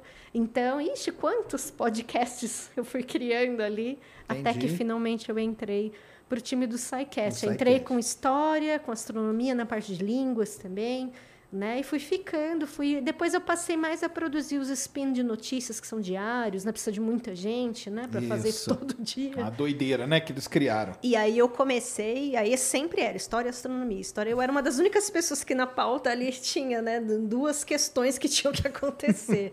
então eu lembro de fazer coisas com, né, trabalhar com questão do ouro medicinal, da onde vem o ouro, é o mesmo ouro que tem na Terra ou não é? E nisso tudo falei de metais pesados. Tá com o Iron Maiden aí, que é o heavy metal. Exatamente. Eu sempre dava um jeito, Um de, jeito de, de amarrar. de dar uma volta, né? É isso ah, mesmo. quantas vezes eu gravei introdução de podcast cantando, né? E eu cantava trechos das músicas, assim, o editor também, super metaleiro, Felipe Reis, lá O no grande SciCast. Filipão, é, Fomos muito show de heavy metal junto. Então, aí ele editava de uma maneira ficar bem legal quando entrasse, assim, a música e tal. Não, maneiro então, demais, né?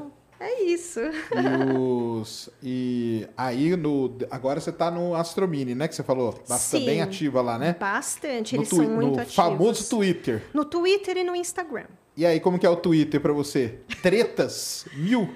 É, eu não sei, sabe? Eu acho que porque a gente está há muito tempo mesmo, É. né? Parece que a gente, eu sinto a gente lidando um pouco melhor. Assim, os mais velhos, eu acho que a gente. Quando Será? a gente enche, eu acho que pelo menos a gente fala assim, ó, deu de Twitter pra mim por hoje, fui. E a gente sai. Ah, não, mas tem gente que né? gosta de ficar ainda Ai, lá um os- pouco. Eu, eu acho que os velhos, os velhos, eles, eles lidam melhor, eu acho. Eu vejo o Nick, por exemplo. O Nick, quando ele se enche, ele Não, fala, não, gente, Nick- deu de internet pra mim, eu vou sair Não. bloqueando, tchau. O Nick, Entendeu? ele, ele bloqueia os nomes, ele bloqueia quem dá spoiler. ele- Não, ele tem uma lista lá boa, É. ele, tem, ele tem uma. Ele tem uma metodologia boa de lidar ali, né? Mas é, tem. ele tem, é vero. Eu, por exemplo, não tenho muito, não. Eu me ferro direto. Mas é o que a gente falou no começo. A gente está na chuva, não Ah, tem jeito. sim. A gente que a gente que aprenda. Como é que é o negócio lá? A gente que lute? É, a Não gente não? que lute, é Então, isso mesmo. Não, é porque a galera aí. também leva muito a sério as coisas que eu falo, entendeu? Igual eu peguei, eu, eu gosto de provocar a galera, entendeu? Igual o Elon Musk mandou as antenas, né? Lá do Starlink. Uhum. E no mesmo dia ele tava numa. lá em Boca Chica, no Texas. É porque o pessoal é que não, não assiste. Porque se vocês assistissem o que eu mostro, vocês não iam me criticar. Há duas semanas atrás ele fez uma apresentação lá em Boca Chica, mostrando o futuro tal, e não sei o quê. A última pergunta foi de um cara de lá, que falou assim: Não, eu não tenho pergunta, não, cara. Eu só quero convidar você, porque daqui duas semanas vai ter a nossa festa aqui local e tal. Você vai? E ele falou: Vou, pode colocar meu nome. Vou eu e meu filho. E agora foi esse final de semana. Então ele apareceu lá na festa Ah, era tal. tipo um momento meio Mardi Gras, lá de Isso. carnaval que rola. É uma festinha Texas. ali da, da uma quermesse. A quermesse É, a ali real de é que é uma a quermesse. quermesse ali de Boca Chica. e ele tava lá, aí eu e com o bebê dele no colo, entendeu? Aí eu falei, tá vendo, cara? O cara no mesmo dia mandou as antenas e tá com o bebê dele no colo curtindo a quermesse. Você vem falar que Mas o cara é veja, mal, cara. Eu acho que uma, um- vamos colocar algumas coisas também para gente, a gente pensar essas questões aí de perguntas de pesquisa, né? É, eu tenho mesmo que ter sempre a necessidade do bom e do mal. Eu tenho que trabalhar a vida Exato. maniqueisticamente. Não existe o cinza. Outra coisa, É- tá? é- não. Ele precisa ser É exatamente- messiânico para exato. Para que eu goste de uma atitude X ou Y, ou para que eu desgoste dela, né? É como eu pontuei, eu não, eu não concordo com a sequer com a existência de bilionários no mundo, porque a minha ideologia é assim. Só que, é, primeiro, eu, eu jamais tentaria impor qualquer tipo de ideologia, porque senão eu estou sendo tão fundamentalista como qualquer religiosidade que eu já critiquei por isso ao longo da história da humanidade. Quantas vezes o fundamentalismo não foi o vilão e ainda vencendo, né? Então, né, para que eu não, não haja contra tudo aquilo que eu acredito, eu pelo menos preciso ter alguma base de fala sobre a criatura, né? Então, assim, ele é muito. Quando, quando ele se aventura a comentar América do Sul, é melhor ele ficar de boca fechada. Né? Então, deixa ele se aventurar comentando possibilidades aí das coisas que ele né, realmente tem algum foco e tal. E é, é complexo, você vê, as figuras são mais complexas. Né? Ele São tem uma história, ele tem uma história são- familiar Exato. que coloca ele naquele lugar de privilégio, que não é uma história simples, né? A gente está falando de apartheid. Exato. Só que, só que pra, quando a gente olha tudo isso, a gente está vendo uma, uma. Esta deveria ser a realidade de tudo, uma coisa mais ampla do que o meu simples bom e mal. Né? Então, como a gente precisa desse tipo de pensamento que veio das humanidades, que perpetua, se, se interpenetra nas humanidades, como a gente precisa disso. Né? Como se- eu, eu sempre fui muito contra pessoas que colocavam como menos científico né, a questão das humanas. Porque a gente sabe, né? a gente viveu também vendo um monte de coisa meio riponga demais. Né? Então aí vira aquele estereótipo né, Uhum. de quem estuda humanas.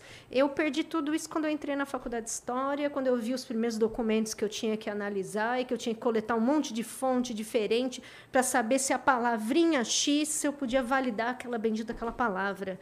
Você fica meses né, olhando pergaminho, manuscrito, não sei das quantas, para você Não, é um erro falar que Validar. humanos não, não, não é, É ciência. muito Isso é- difícil. É, um erro gigantesco. Eu acho mega mais difícil. Por quê? Porque eu lido com o humano e eu lido, lido com o que não é exato.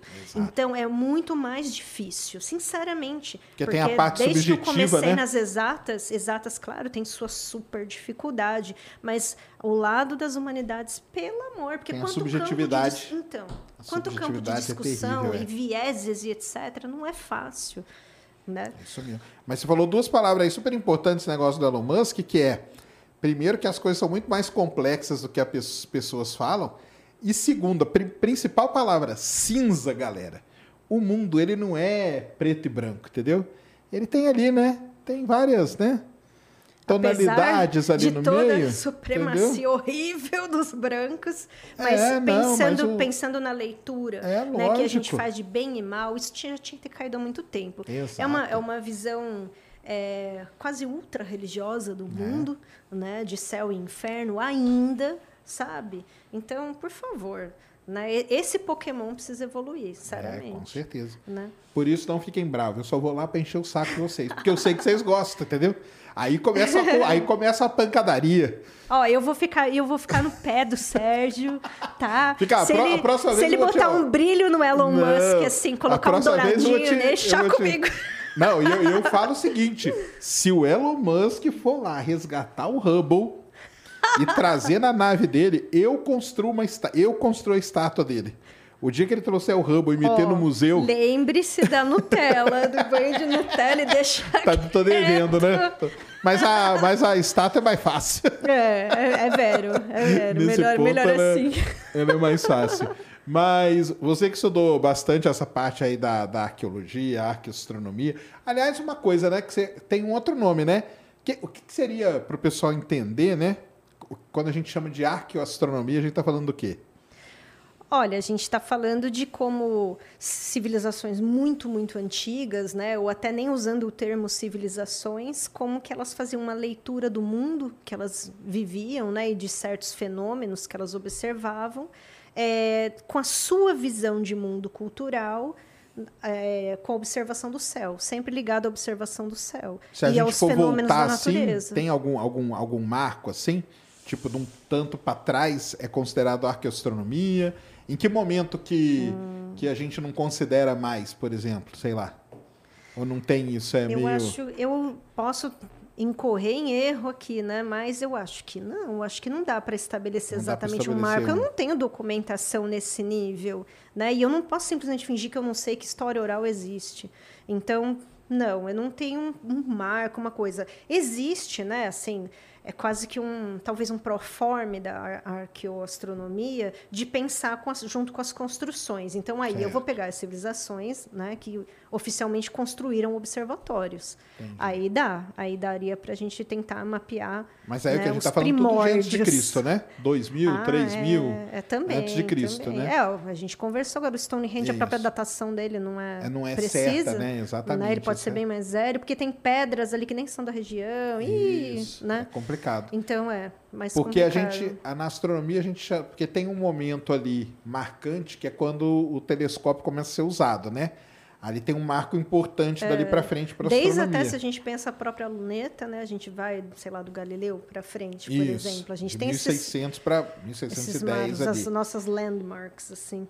Antes ali tinha o pessoal que já observava o céu com outros instrumentos, né? Tipo astrolábio, né? Essas coisas mais, né? Uhum. E mas a arqueoastronomia, ela em algum momento ali tem um momento que é pararam, né, de usar esses templos, esses monumentos, essas É. Sim, coisas, é porque né? senão fica preso demais a só, só olhar a história pelo, pelo viés do mo- monumento documento. E quando a gente pensa até em maias, por mais que eles tenham, a civilização maia tenha construções, eles têm códices, eles têm coisas registradas também, que podem dizer outras informações, às vezes até conflitantes, com aquela, com aquela arquitetura que a gente estuda. Ah, ok, tá sincronizado ali aquela janelinha, vai entrar uma luz X no solstício tal, entendeu? Vai rolar. Mas tem uma simbologia ali dos porquês, né? E uma coisa pode ser no que está estruturado ali no, no monumento e outra no códice. Sim. Enfim, é como você estava colocando, né? A subjetividade humana, alguns porquês culturais.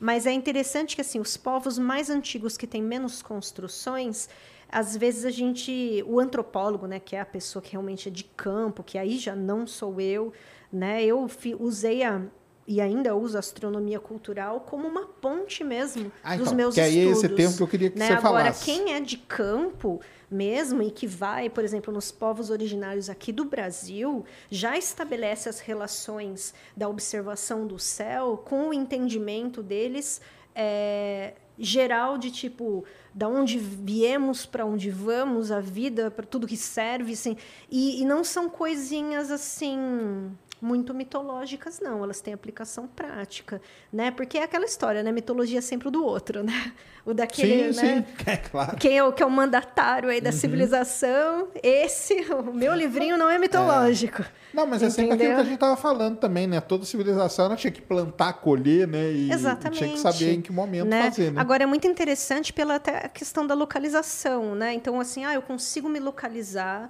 consegue saber onde está num ponto da floresta X por causa de constelação, por causa de uma estrela mais brilhante, né? Ou já entende que, olha, tem um ponto ali que, que é um pouco diferente da minha observação, pode ser um planeta e não, né? Necessariamente uma estrela. Sim, sim. Porque na observação olho nu em São Paulo é cruel, né? Se É, a gente não tá. usa um A negocinho ali é, para A saber. sorte deles é que não tinha poluição luminosa. É, e tem- temos ainda algumas regiões assim, É. né, de, de povos originários, reminiscentes aí alguns. Então, para eles, é- é- eu vejo mais esse lado da astronomia cultural, muito Então, que que intrinsecamente você ligado à vida cotidiana. Qual que é a diferença que você vê, tipo, da arqueoastronomia para esse termo Eu astronomia penso, cultural? Eu penso mais que uma diferença está um pouco nos monumentos. Ah. Porque a arqueoastronomia, ela tem, que nem você estava buscando alguns marcos né, de estudo. É, se não me falha a memória, acho que é o Templo de Adriano, né, em Roma, que ele tem uma, ele foi criado propositadamente para gerar uma luz solar quando entrasse Adriano. Então era Entendi. assim, luzes, câmera, ação, Entendi. né? Só que como não existia, vai ser o sol. Então no dia tal, exatamente no horário tal, ele ia que ele aparecer entrava. Ele entrava e aí o sol ia irradiar sobre ele, ia dar aquela coisinha meio Entendi. divina, né? Então, já olha só, se você for pensar, isso foi usado praticamente como marketing, sendo um pouco anacrônica aqui, Exatamente. né? É o marketing pessoal ali, né? o uso Marketing arqueo- astronômico. marketing astronômico e tal. Então tem, tem sim esses marcos da arqueo, né, da arqueoastronomia, mas eles são sempre muito ligados às construções. Né? A arqueoastronomia está ligada com Eu a- com percebo que sim, por tudo que eu já vi, eu percebo que sim. E, E a a astronomia cultural, não, cultural, eu né? percebo Não que ela, ela amplia, ela usa os monumentos documento, que é um, um termo cunhado aí pelo Michel Foucault de análise, Uhum. né? Mas ela amplia isso um pouco mais para você. Por quê? Porque você precisa uma cultura X, você não vai aprender nada sobre ela na superfície. Por isso que é muito legal o trabalho de quem é etnógrafo, quem é antropólogo, a pessoa vai, ela mora ali, ela fica com o aborígene, ela fica com o povo autóctone, enfim, ela fica lá, ela vai ter que experienciar alguma coisa, fazer o registro, tentar entender. Nunca vai ser a totalidade, né, daquela experiência, porque ela não é daquela cultura e tal, mas ela vai conseguir fazer alguma leitura para conseguir comunicar essa ciência também, né, comunicar esse resultado de pesquisa. Então, então eu penso que eu, o meu modo de pensar sobre astronomia cultural, dentro do que eu venho, é, do que eu já vi de produção de artigo, né, que é onde a gente vê que a coisa começa a correr mais, né, ainda são nos artigos, não necessariamente em tese ou dissertação, e o povo está caminhando mais por aí, Entendi. entendeu? E outra coisa também, né? A gente fala muito das civilizações mais ocidentais, né? É. Pega os europeus, maias, incas e tal. Mas tem dois povos que tinham uma astronomia muito E os maias parece que pintam eles de branco também, né? É, que nem né? Egito e Maia, clássicos de que do tal do whitewashing, como se eu pintei essa galera de branco. Pare... A gente às vezes até pensa, nossa, Egito é tão associado à coisa do europeu, mas não, gente, África, É, desculpa, tá? No continente africano. Mas Então tem é bem duas aí louco que, que são curiosas e que o pessoal fala menos, né? Talvez por ter pouca informação, mas são muito importantes. Uma é dos muçulmanos, né? A Nossa, astronomia muçulmana, que é, Né, forte. E a chinesa, né? Caramba. Olha, o que tem de livro, livro didático de física, de astronomia para leigos, nessa aquela coleçãozinha do para leigos, o For Dummies, Uhum. gosto demais daquilo. Tem algumas que, as- que a tradução peca um pouco, acaba atrapalhando ali o entendimento. Eu vi uns de matemática com probleminha de tradução, mas isso sou eu ali a tradutora né, do inglês para português, Uhum. sendo chata. Mas às vezes atrapalha mesmo, né? Se, te- se é uma coisa que no fim é um erro, poxa, né? Uhum. Mas assim, o de físico, de astronomia, que eu já pude ver em bastante detalhe, eles começam a cronologia deles com questões de observação chinesas, Sim. né? Da- colocando assim, ó, gente, a física meio que nasce aqui, É. né? Não, mas então, porque E isso aí foi pouco depois de um tempo, É pouco é, estudado, pouco porque estudado. re- e eles até têm um pouco mais de registro. As civilizações da China Então, agora, têm um como pouco que. mais de registro, uma, uma questão né? que eu sempre tive. Agora o Islã tem muito preconceito.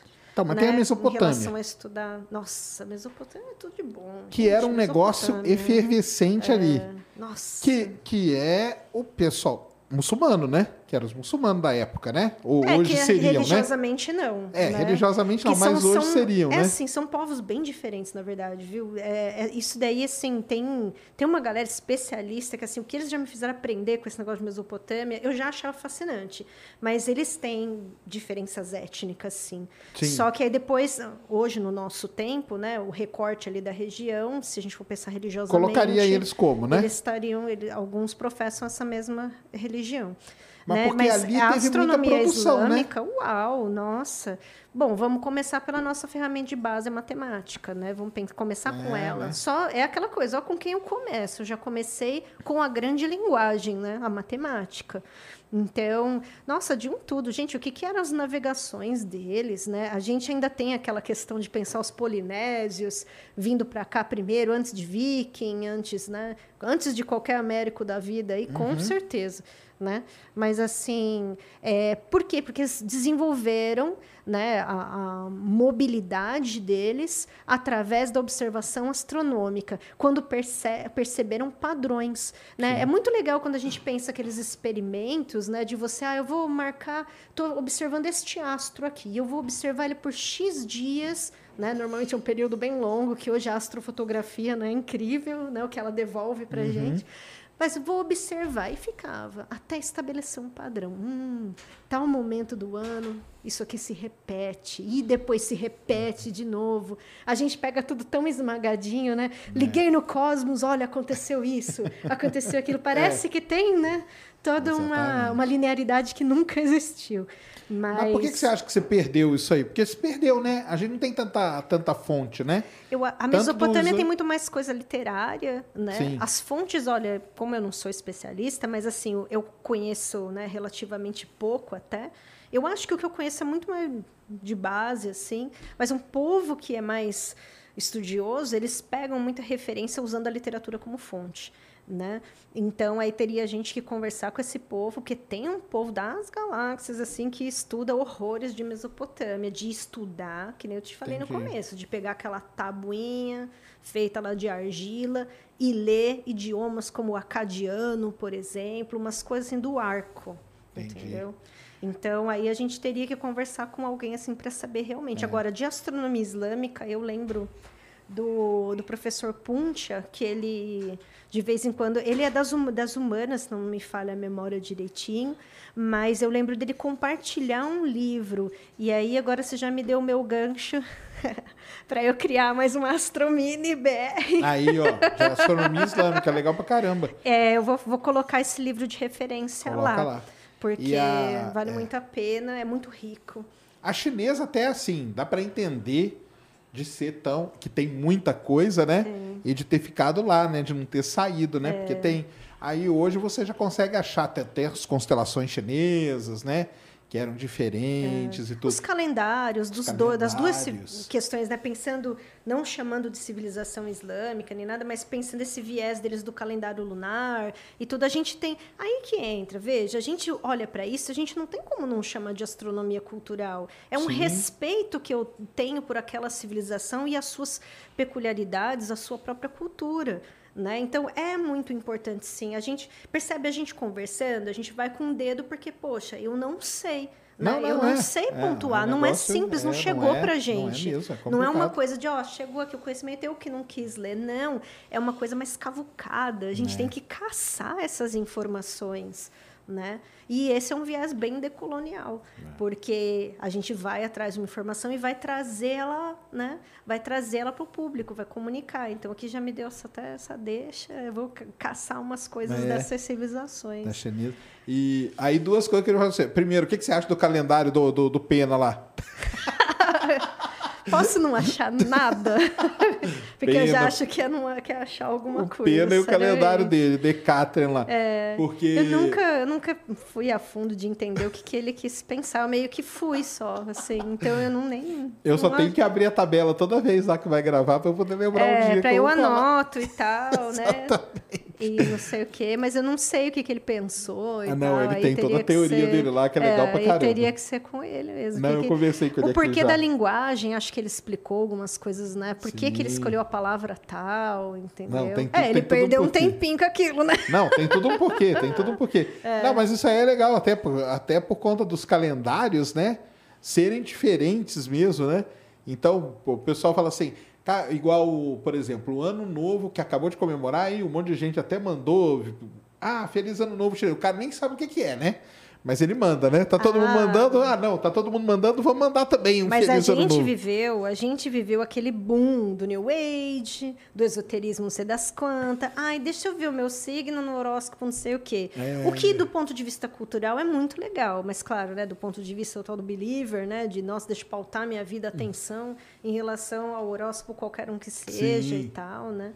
Mas Mas, o- culturalmente é muito interessante. É, não. Então, É. porque o ano novo chinês é um negócio muito legal, porque ele tá totalmente ligado com a lua, né? É. Totalmente ligado com a lua. A Lua, Isso sem- é um eu, eu negócio- lembro, eu lembro de um dos meus primeiros professores assim de, de astronomia em pós e tal, falando a Lua é um astro que se mostra, né? O Sol se mostra, tá lá, mas você não olha diretamente para ele. A Lua, ela é muito mais observável, então ela criou meio que um link. Exato. Né? Por que, que tem isso? Muita gente povos, pergunta, né? Por que, que o pessoal não se guia pelo Sol, mas se guia pela Lua? É, ué, para a Lua eu posso olhar sem ficar cego. Exatamente. começar, né? Coitado do Galileu lá que ficou, Que em- ficou, entrou numas de observar, É. mas tá, né, das Não sabia, tecnologias, né? né? É, o exatamente. telescópio solar, quando que ia chegar? Nossa, eu nunca vi, eu nunca observei um por um telescópio solar, então nem sei qual que é. a- É, não, é legal pra Deve caramba. ser bem legal, né? Mas o. Mas as imagens que eu vejo, né? É engraçado que eu, fica um sol meio. Aquele miolão do Pogobol, assim, sabe? Quem lembra esse brinquedo Fica, terrível? fica, fica mesmo. As cores, né? Assim, É. né? Aquele espectro, às vezes, um pouco mais esverdeado que chega. Exato. É interessante. É inter... Cria- Muita criança pergunta qual que é. Nossa, quantas vezes a bendita da pergunta? Qual a um- cor do sol? É, tem que né? levar um telescópio solar lá pra É, eles. já imaginou? Ah, a Federal do ABC tem. Tem aí, ó. Tem. Tem que levar a Então, criançada Ia ser lá. bem legal. é. Mas o. Então a Lua, né? Porque a Lua tem uma influência muito grande, né? E então é legal pra caramba que o ano novo chinês começa. E o nosso começa num dia qualquer e tal, que foi se ajustando ali, né? É. O calendário tem. E também já era um, ia ser um assunto, nossa, longo, entender por que, que a data X é importante, qual, que era o, po- qual povo criou aquela celebração, o que, que ela significava, a cristianização dessa celebração e tal. Porque quando você lê e estuda aí para pra coisa mais passado, seria assim, pelo menos na minha opinião, né? Posso estar totalmente errado. Seria meio intuitivo que o ano começasse para eles no começo do inverno, né? Que era uma grande mudança, né? Que todos eles tinham, né? É, ou lá no começo norte, da né? primavera. É, ou né? no começo da primavera, exatamente. É. Que era quando, né, Se a gente for pensar nas e tal, mitologias né? que chegaram pra gente, sei lá, mitologia grega, né, o pensamento de Hades, Deméter e Perséfone, né, quando quando o Hades ou sequestra ou ela vai porque quer ficar, né, com Uhum. o Hades, ah, então inverno. Quando ela volta para visitar a mãe Deméter, primavera, né? Então, essas as mitologias você vê, né? Eles observavam o mundo, aí eles criam representações, né, às vezes arquetípicas, para explicar, para que aquilo, olha que, que coisa, né? A gente criou storytelling, né? Eles tinham o jeito Eles tinham deles. dele, é claro. Muito, entendeu? aliás, né? muito mais legal até, hein? eu Ai, acho. tem muitas vezes. Gente, Fúria de Titãs, né? Oh, muito mais É, legal. não, é legal demais, é mesmo. Ainda, ainda mais o primeiro filme, nossa, eu morria de medo daquele Hades do primeiro filme. Enfim. E uma outra coisa legal também disso aí são a tal das constelações, né? Porque se a gente vai aqui na Amazônia, né? Tem as constelações antigas aqui dos índios nossos, né? Que eram bem poucas constelações, na verdade. E engraçado aquela coisa também de, de colocar os que seriam os monolitos, né? É, circularmente, que a gente também. Outra coisa, é né? bem interessante, né? Que eles colocavam circulares. É.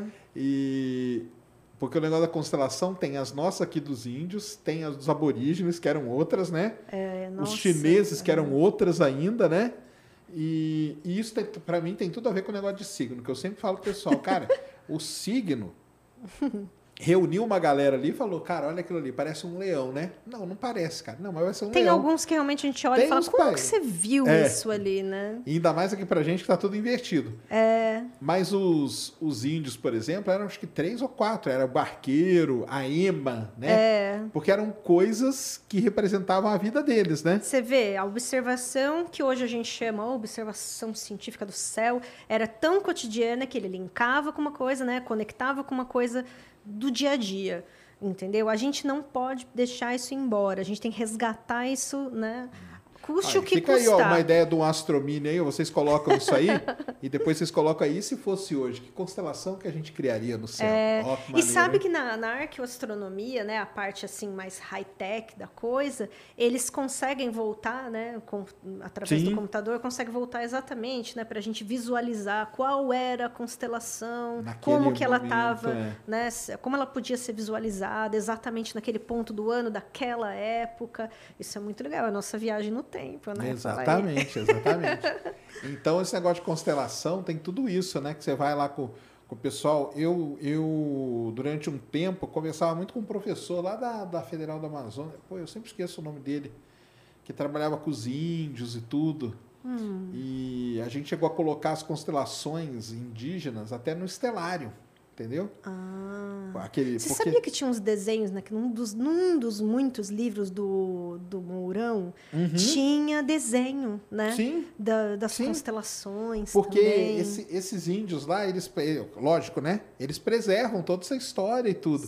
Então você vai lá e fala para eles de Capricórnio, Câncer, tá? E eles não estão É, nada a uma ver. convenção, né? É, outro, é exa- isso que eu queria chegar. convenção. É a famosa convenção. A gente convencionou no- os nomes de tudo para gente, a gente conseguir depreender né, os nossos dados aí do universo. Então, Exato. a gente também fez isso. É um jeito que o ser humano tem, né? É. De colocar certas catalogações. O único ruim é a gente sempre ficar, a gente achar que pode se fechar nisso, né? Que, a- que catalogar define conhecimento. Né? Uma coisa que eu vejo muito na divulgação científica e que eu acho que assim é um ponto a gente sempre pensar é informação não é igual conhecimento. Então eu tenho uma informação, tenho, mas ela vai ter que passar por um filtro, um crivo, uma, alguma coisa, porque eu vou devolver comunicando aquilo, Sim. né? Então eu não posso achar que simplesmente, ó, tó, tó a informação, entendeu? E o outro pior ainda também pensar, nossa, eu sei, entendeu? Isso aí já entra num- num- pós-verdade danada, né? Então, para que algo chegue ao ponto de ser conhecimento, te- existe um processo. Ele não precisa ser doloroso, difícil, inacessível, elitista, nada disso. Né? A gente tem esse nosso trabalho que muitas vezes ele é praticamente voluntário, né? Eu não vou falar missionário porque eu não quero nenhuma coisa ligando, né, religiosamente, isso que eu faço porque eu gosto também, né? Então, assim, mas muito desse nosso trabalho é, é furar isso, é falar, ó, a internet trouxe informação, não trouxe? Nem toda informação é tão válida assim, e nem toda é real só porque está postada. Então, olha o que Exatamente. caminho que a gente tem em termos de fonte, né? Só de fonte já dava ah, é. de astronomia. Quando eu lembro de brincar com você no Twitter, é, às vezes te copiar em coisas assim, ó, oh, mais um fim do mundo que a gente vai viver. Né? Eu perdi a conta. Ah, eu, eu queria já. ter marcado isso eu só para dar risada, mas assim, quantas vezes a gente, né? Tamo aí, vamos lá, vamos viver mais um fim do mundo. Mais um fim do mundo, vem né? Vivemos o quê? Bug do milênio, que 2012. assustou as pessoas 2012. E aí, 2012? O que, que você acha de 2012? Ah, gente, não, né? É, é, a gente tem nossa convenção do que é um 2012. Eles ah. não tinham ideia do que seria o nosso calendário gregoriano pensado assim, assado, com né? Como eu, que pode, né? O pessoal Eu, eu olho aquilo, eu acho anacrônico, ou seja, anacrônico é uma coisa que não pertence ao seu tempo e à sua cultura, e você dita aquilo como verdade sob o seu viés, né? não o viés daquela cultura. Então, Sim. isso é anacrônico. Né? Então, eu acho muito anacrônico né, tentar atribuir, e é aquela vontade de passar a cola nostradâmica em tudo que pesquisa. Né? E, e, engraçado que assim a contribuição científica do Nostradamus, de pedir para as pessoas lavarem a mão e elas pararam de morrer, ninguém fala. Né? É, Olha, me sentindo choque de cultura, agora ninguém fala. Fica a indignação. E, e, pior de tudo que agora a gente teve uma data muito mais legal do que a de 2012, ninguém falou nada, que foi o 22 2 é. de 2022. Olha só, o palíndromo, né? Que a gente teve tão fofinho. Eu mostrei para os meus alunos o palíndromo. Eles legal. não tinham ideia dessa palavra, né? Mas aí descobriram vários nomes. Aí já queria montar os nomes lá, que também são palíndromos. É muito legal. Assim, é, são pequenas, às vezes meio bobeirinhas, mas essas bobeirinhas aproximam. Elas, às vezes, é elas isso. são aquela chavinha é, da curiosidade. Exatamente, né? exatamente. Então, ok, vai lá, assiste Indiana Jones, pira naqueles negócios dos ídolos, da mitologia, do não sei o quê, né? E tem um viés político fortíssimo em vários dos filmes, né? Porque sempre coloca a questão ali dos nazistas, né? É, que queriam deter todo aquele conhecimento que às vezes nossa, às vezes, muitas vezes, batia ali na portinha do ocultismo, né, da sociedade de Tule e afins. Exatamente. Então, eu gosto desse contexto, né? A gente sabe, o Spielberg, né, é judeu, ele vai por um viés assim mesmo de mostrar o que acontecia, e a gente vai ler aquilo, eu não tô, eu tô assistindo obra de ficção. Né? Então, isso também tem, a claro. gente tem que ter bem claro. Tem que ter, tem que ter. Né? Mas aquilo uhum. pode me chamar a atenção para pensar, poxa, por que esse conhecimento era considerado oculto? Né? Por que, que ele era ocultado por vezes? Quem tinha acesso? Ah, é só o ar que eu não sei das quantas do doutor? Né, que vai para a nave colonizar uhum. Marte. Exatamente, exatamente. Entendeu? Essa, essa coisa de chegar com a informação e depois ela né, tornar-se conhecimento, gente, volta no tempo. Porque se você volta no tempo e pensa o quanto isso é revolucionário, né, a gente não podia, a gente nem sequer tinha a mesma língua, às vezes, né, pensando numa Idade Média, um recorte bem é, Europa Ocidental, Idade Média, tipo século XII França. Né? Ali, e aí? Eles nem entendiam a missa. As pessoas nem entendiam, porque estava em outra língua, não era nem a língua nativa Deles, que estava é, se construindo ainda. Ainda tinha gaulês junto, um monte, de, um monte de línguas e culturas. Então, o conhecimento não era acessível. Eu precisava sempre de um mediador. Eu não podia ser essa pessoa que autonomamente lia e dependia, e pior, interpretava. Né? O Jordano Bruno está aí, para ninguém esquecer. Foi lá interpretar. Deu no que deu. Deu no que deu, né? coitado. Então, a gente precisa aproveitar esse momento né, que a gente vive para romper esse tipo de, de imposição de quem detém o saber. Né? E essa, a parte da academia também dava um outro programa, né? Falar como que a academia Nossa, no Brasil lida com isso, né? De chegar até o público. A gente tem um longo caminho ainda de divulgação e comunicação para romper com isso. Nossa! Né? De, da arqueologia, e qual seria o lugar mais legal que você queria visitar? De arqueo? É. Vixe. É. Ligado com a astronomia, assim. Um lugar assim que você fala, Olha, é, eu vou ser sincera. Se eu, tivesse eu sei chance... que é clichê, mas é muito difícil de não ser o... Ai, é muito difícil de não ser o Egito. Porque é um fascínio muito grande. Gente, olha, meu primeiro disco de vinil foi o Power Slave do Iron Maiden, que a capa A é capa egitão, é true, entendeu? Ali mostra umas coisinhas de vida após a morte na contracapa, tem uma porrada de simbologia para entender depois. E assim, eu tinha um fascínio enorme. Eu não estudo Egito, tá? Hoje, assim, eu não tenho, eu não sou egiptóloga, nada nem perto disso. Mas eu- talvez pelo fascínio desde a infância, se eu Entendi. pudesse escolher, né? Aquelas imagens de lua cheia que a gente vê é, a lua cheia num dado posicionamento com a esfinge e com uma das pirâmides ao fundo, né? O porquê exa- tem tantos porquês ali, né? O porquê de é, Kefren, Miquerinos, esqueci o nome de uma delas, né? Mas as três pirâmides, Quéops, né? Quéops, muito bem. Kefren, Miquerinos, Quéops. Então, assim, o posicionamento, por que daquele posicionamento, né? Quantos filmes de ficção não tinha, sei lá, raios saindo da ponta da pirâmide? Exatamente. Munra, gente, o ser eterno. Ele linkava, né, aqueles obeliscos dele, meio, uma, sei lá, Isso. maçônicos. Ele linkava aquilo com o topo da pirâmide. Né? Ele tinha que ter aquela congruência ali acontecendo. E você viu que agora para eles vão usar raios cósmicos para estudar o interior da pirâmide. E o, o próprio é, infravermelho, recente, até tem poucos anos, que houve uma leitura de uma das Sim. pirâmides inteirinha para verificar pela relação do calor e tal, até né, onde tem alguma coisa ainda para fuçar, né, naquela tumba. E agora eles vão estudar os raios cósmicos também. Não, é demais. que é a maneira como eles vão atravessar é vai tipo difícil, fazer um você raio vê, é difícil. ali. Eu pensei, não, eu vou pensar nos meus ancestrais, né? Eu vou pensar ali, sei lá, uns povos etruscos da Itália, celtas, não sei o quê. Eu vou pensar naqueles lugares da Irlanda e tal, né? Mas não, se fosse por escolha, pelo fascínio que a coisa gera, aí é o Egito sem dó, né? Entendi. É, deve ser bonito, mas eu nunca tive lá não, É, deve... E eu. pior que tem que ir logo, né? Porque a cidade tá chegando perto ali dos Mas pirâmides, eles, né? mas eles criaram ali um museu, olha, para preservar Sim. a própria Ah, cultura. Ah, que foi aquela, Que aquele museu. desfile, né? É, que teve Foi o aquilo. desfile, né? É muito louco. Foi o desfile. É, eu eles tiraram. acompanhei de novo, graças à Márcia Jamílio, né, É, no a canal Márcia fez dela. uma live. Eu vou trazer a Márcia aqui legal. um dia, Márcia. Pô, vai vai aqui, ser que super vai ser... legal, é. Nós vamos conversar, porque o...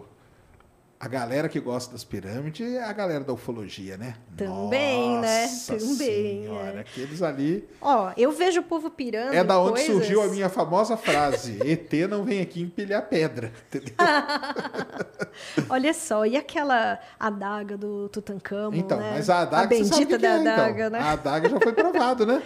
Que é o meteorito. Sim, então isso é aquela coisa, ó, veio do espaço, É. né? E eles quando, quando, será que eles viram aquilo cair, né? Fica aquela coisa, né? Ou tava lá uma pedra diferente ou essa pedra, por que que resolveu que aquela pedra era Exato. diferente Será que eles e testaram, tinha né? que ir Que a pedra era mais. Era mais... e que não era para ninguém, tinha que ser pro faraó. Por quê, né? A gente tem Exatamente. tantas perguntas sobre isso. Será que eles viram? Que Deve ter visto, hein? Ah, eu não Será duvido. Que, você- que aí e explicaria por que que isso foi considerado tão Exatamente. especial, né?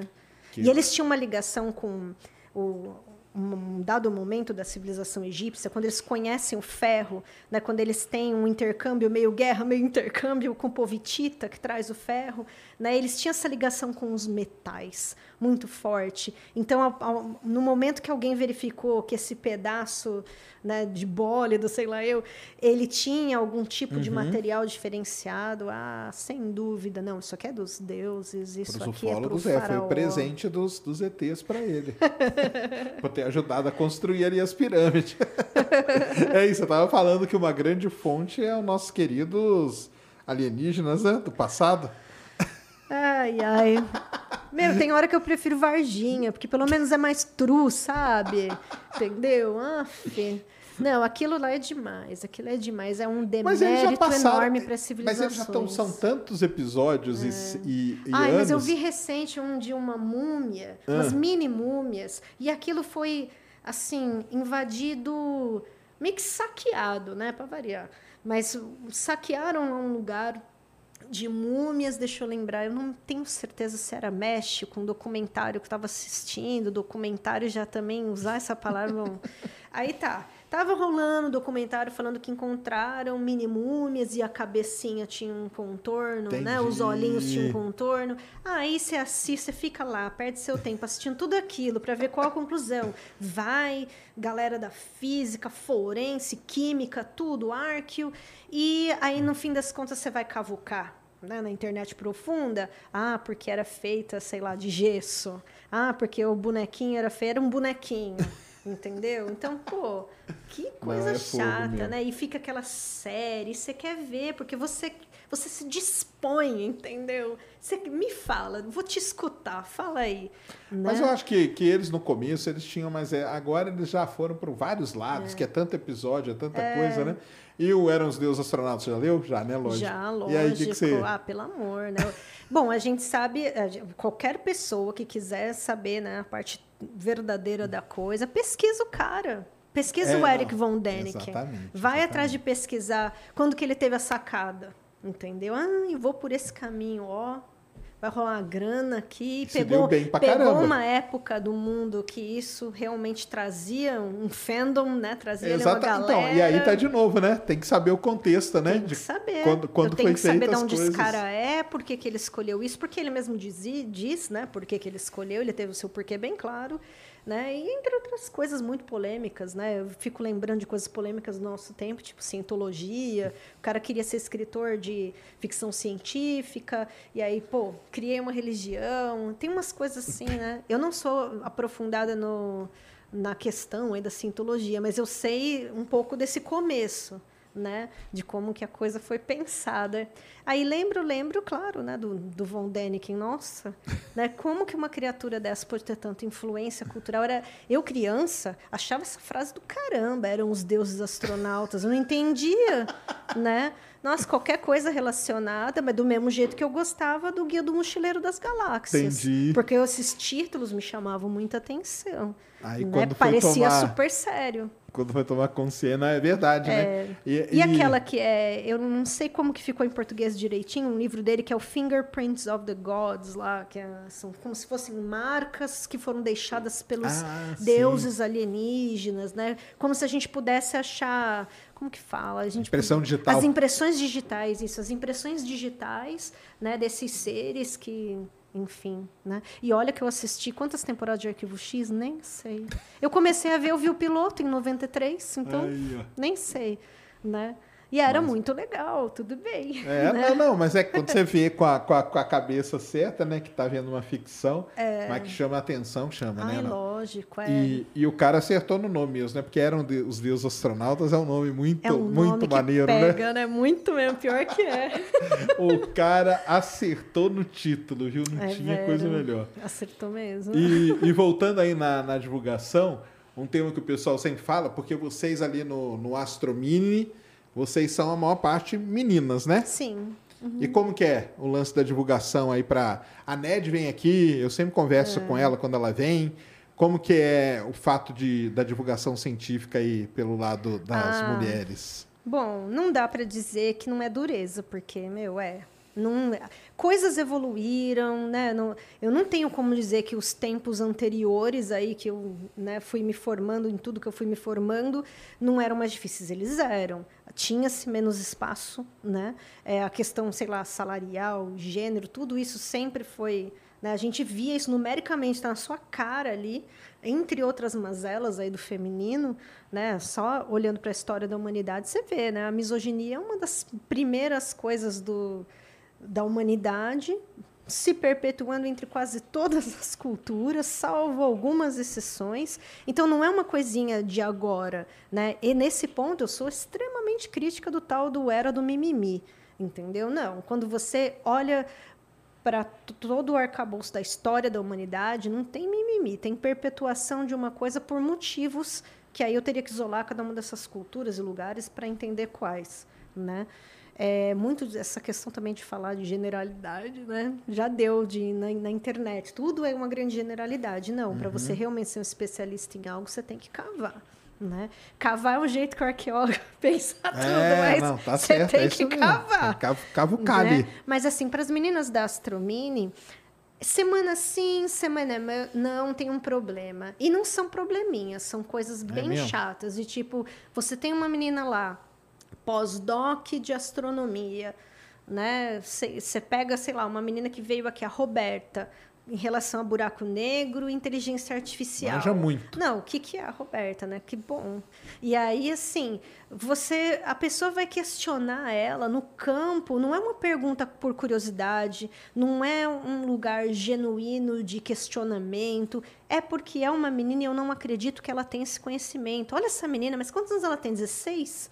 Sabe? Porque todas elas tiver- e têm umas fosse, carinhas né? de novinha, E né? se também. tivesse também, qual que é o É, qual problema, o né? problema? Ela está tentando, mas assim, mas não, a gente está falando de gente muito, né, muito sabida no próprio campo, que tem de onde tirar o que está falando, né, que é às vezes até precursor, né? Ela, ela tá junto com o professor, acho que é o professor Rodrigo. É, com- com o Nemen, que teve aqui. Rodrigo que foi, foi uma das, das primeiras os primeiros workshops sobre astronomia que eu fui na vida foi um que ele era aberto para estudantes de ensino médio acho que foi lá naquela biblioteca da República ali Sei. em São Paulo esqueci o nome dela Ai. Na Pinacoteca, não, não. Não, a biblioteca Ah, tá. mesmo, né? E ele deu uma palestra lá sobre buraco negro, gente, aceitação assim de 100%. O povo estava rendido ao assunto, perguntava de tudo, ele conduziu super bem, foi divertidaça a Ele é palestra. bom demais, ele teve aqui. entendeu? E eles são, gente, eles são ícones. A Roberta é uma menina e jovem, ícone da coisa, estudiosa, né? E tal. E na, na prática é, é o trabalho dela e ela vai ser questionada. Ou a Camila esses dias teve até conta bloqueada, não sei o quê, porque Sério? alguém denunciou. Eu nem lembro direito, então não vou falar para não falar besteira. Mas teve problema para o lado dela também. Então, e a gente está falando de uma astrônoma, gente, sabe? E não, preciso copiar a arroba do fulano famoso, que nem sequer astrônomo é, para ver se ela está falando a verdade. Olha, procede o que a menina a menina comentou. Então, infelizmente, sim, ainda, olha, vai longe. Né? A gente teve no próprio SciCast, né? a gente teve questões com isso e tal. Não foi um processo fácil, mas foi um processo muito aberto. Né? Pelo menos todo mundo pôde falar, né? como se sentia, o que gostaria que mudasse e tal. Então, assim, houve uma fala muito democrática ali no SciCast sobre isso, houve uma publicação oficial do SciCast sobre isso, né? sobre todas essas questões eh, de gênero, inclusive. Então, eu acredito que a gente vive num momento muito melhor hoje, só que o caminho, de novo, é longo. Porque é uma molecadinha, e a gente não está falando do famoso robô, né? É a molecadinha de propósito mesmo, deixa eu cutucar. Às vezes é por coisas, sabe, da cultura mesmo, de tipo, ah, eu passei a cantada na menina astrônoma bonita porque elas são lindas, e aí muito talentosas e muito inteligentes, passei a cantada e, pô, não tá afim, ela tem todo o direito, né? Ou de não querer uma DM ali no Twitter, não sei lá o quê. E aí a pessoa vem né, com o seu discursinho de ódio, misógino. Acontece, acontece direto. Né? O nosso grupo ali do Astromini, ele é bem, bem plural. E ali, assim, é um... Nossa, que suporte esse grupo. Eu ainda, eu ainda fico, como que se diz, assim, eu ainda sinto essa coisa, sabe? De, nossa, eu sinto aceitação nesse lugar, que é pertencimento. legal. é muito bom, não é uma coisa simples de ter em mundos internéticos. É, não, não Né? é mesmo. Quem que tá lá? É a Camila, você, a Nossa, Roberta? tem tanta gente. É que são- tem são a muitas, Ana né? Posses. Ah, a Ana também tá. Tem né? uma moça que eu não sei pronunciar o sobrenome dela, mas eu adoro tudo que ela posta, que ela é da astroquímica, eu sou fascinada pelo que ela publica. Queria saber todos os nomes de cor, não sei. Tem uns meninos assim muito gente boa, alguns que eles começaram assim, eles entraram na graduação, passaram no mestrado, né? E a gente vai vivenciando tudo isso que esse povo Vai jovem, acompanhando, né? Vai A gente vai acompanhando aí, né? Eu acho muito legal. E eles, né, quando eu falo para eles, ai, mas eu sou uma múmia, né? Eu vou estudar agora. Eles acham, para a geração deles, assim, meu, fala besteira não, demorou e tal. Eles acham que tudo pode, né? Aquela coisa assim, é muito É isso aí. louco. Mas as mediações mesmo também dos professores ali muito experientes na astronomia, nossa, dá todo um respaldo. A gente sabe que alguém está olhando a tua postagem, né? E qualquer coisinha, peraí, deixa eu conversar com você, vamos organizar e tal. Existe muita ajuda, né? Então, é um é mutualismo legal bem Não, interessante. isso é legal demais. né? Sigam aí, Astromini BR, né? É isso aí. Astromini Tem BR. a arroba e tem a E hashtag. tem a hashtag, No né? Insta e no Twitter. Isso, vocês postam, costumam postar aquelas threads, né? A Threads, eu, eu não me lembro Ah, quem. não, tem a Astro Thread, né? Que acho Tem. que é a Stephanie que a, teve aqui. Tem a Stephanie, tem a Geisa, tem a, a Ana Posses também, né? Que são as meninas aí, porreta da É que acabam se misturando também, né? Tem umas do É, lado, tem, tem, do outro, acaba, tem, né? é. É. isso mesmo. A Stephanie é outra que, nossa, acompanho também tem um tempão, super novinha. Ela, ela parece uma bonequinha. E a menina tá, nossa, É, palestrando também, por aí no mundo inteiro. É. Eu morro de orgulho, gente. É E, maravilhoso. o, e isso que eu tava, tava brincando, né? Falando do Twitter e tal, mas o, o Pedrão já teve aqui, o Dino. E para a área de astronomia e para a área aeroespacial também, de foguetes e tal, o Twitter é muito bom. É, muito bom. Bom, a Ned é uma figura A nesse, Ned, né? Eu, é uma parte assim que eu o pouquinho que eu sei, eu aprendi graças ao Naelton, que me explicava uma coisa ou outra assim dessa parte mais astrotech, foguete, afins, mas a Ned, sem a Ned eu não sou ninguém nisso. Eu preciso da comunicação dela É. Com de todo certeza. dia para eu entender, Exato. né? Então, eu estava pensando aqui, né? Tem um pessoal também da Astromini que é muito interessante, que é muito engajado ali na questão de estudar as humanidades, mesmo sendo, por exemplo, de biológicas. Entendi. Pessoal que Eles já trabalha com céu fazendo esse- profundo. Ah, é, a Mari Patti, eu gosto muito da didática de como ela, ela cria as threads ou a Astromini. A Iana Martins, pelo amor, também é outra maravilhosa. A gente tem no exterior, né, não é em relação à Astromini, mas tem uma pessoa que eu admiro muito, fora a do William, né, que assim, eu acho que desculpa mundo, né, mas a do William é uma das primeiras Uhum. pessoas referência, né, mulheres na ciência e na astronomia. Com certeza. E, e a- tem a Marcele Santos, que ela trabalha com energia escura, né? E matéria escura também, mas acho que é mais para o campo da energia escura. Nossa, quanta coisa que ela que ela traz da pesquisa dela e que assim a gente não vai ver isso em meios de comunicação tradicionais. Exatamente. Então também é nosso trabalho lá e ó, Tá vendo essa pessoa aqui? Olha que incrível. De vez em quando aparece, né? Uma coisa, ah, um astrônomo brasileiro participou da descoberta de não sei o que lá. De vez em quando rola, né? Um linkzinho aqui a colar, mas é parte do nosso trabalho, né? Mais uma coisa que a gente contribui, né? Viu? Nós somos, nós somos importantes, necessários. Sigam lá no Twitter, toda a comunidade Né? de astronomia. Arroba Danaila Mark, é, Space Today, arroba Space, Space Today. Isso aí. sigam lá a gente, porque. E sigam aí, tem, tem muita coisa, cara, muita coisa. Agora, com esse negócio da guerra, por exemplo, você segue lá todas as maluquices do Rugozinho, ele, ele posta todas. É legal pra caramba. E. Não, e o legal é que assim, então tem o pessoal que trabalha no, no, no Perseverance, por exemplo. Uhum. Aí os caras que pilotam ficam lá postando, entendeu? E, então é, é muita informação. Se você sabe ficar pe- pescando ali, né? Cavando, igual você falou, né? É, tem que Você cavar. cava o que você acha E que é olha, legal. isso que você falou, né, de da gente comentar tanto as sondas, rovers e tal, eu gosto muito do que vem sendo feito da afetivação do objeto. É legal Não é muito demais, legal? É, é legal. Né, O povo chorando É por causa da. Cassini. Eu lembro, nossa, foi muito punk aquilo, né? de madrugada esperando ela. A gente vendo as postagens da Carolyn Porco, né? As- nossa, gente. Uma outra que eu também adoro é a Natalie Batalha. Ah, porque sim. ela, na, na parte ali, também com, com as questões ali do Kepler, né? É. De busca de exoplanetas. Não, era demais, era demais. Não, isso aí ela é é meio legal, que né? Indiana Jones da coisa, É, né? não, e a assim. gente. E é isso aí que você falou, é legal, né? E o acesso que a gente tem via Twitter, Isso isso, é uma aí, novidade né? do nosso tempo, Com que pô, certeza. é uma das coisas mais legais que a internet traz. Nossa, na minha época eu escrevia carta pra NASA, esperava uns quatro meses pra voltar as Né? Coisas. por aí. Hoje, cara, tá tudo aí na sua. Então é, assim, você sabendo usar, você vai se dar muito bem. Tem que pensar como ferramenta, né? Exato. Não como um fim em si mesmo, né? Tem isso. Exatamente. De vez em quando a gente faz umas tretas, mas é só para dar uma agitada. É, mas a gente aprende também, né? Isso aí, tô aprendendo. Muito bom. Tem pergunta aí, Mulambo? Solta aí na tela. Tem, tem superchat? Não. Não? Tá, mas tem Sparks, né? Então solta aí. Vini C. Vini Serrati, é isso? Isso. Sérgio, sou fã. Um beijo pra vocês dois. Opa, Vini, valeu então, Aê, cara. valeu. Não tem pergunta, mas valeu aí, brigadão, demais. Brunão, salve, salve ciência, tudo show? Tudo. Dani, muito prazer, você é demais. Qual é seu álbum preferido do Iron Maiden? Eu adorei o E por que o Power Slave? Ele já se ligou. É o clássico, né?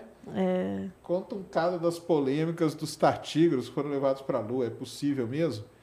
Agora tem uma nova teoria. É não ter criado uma sociedade. Olha lá o que você Pronto. É fez. isso aí, é isso mesmo. cara. Deus. Escrevam aí, é isso aí. olha, eu gostaria que o Instituto Anarquista não me cancelasse, tá bom?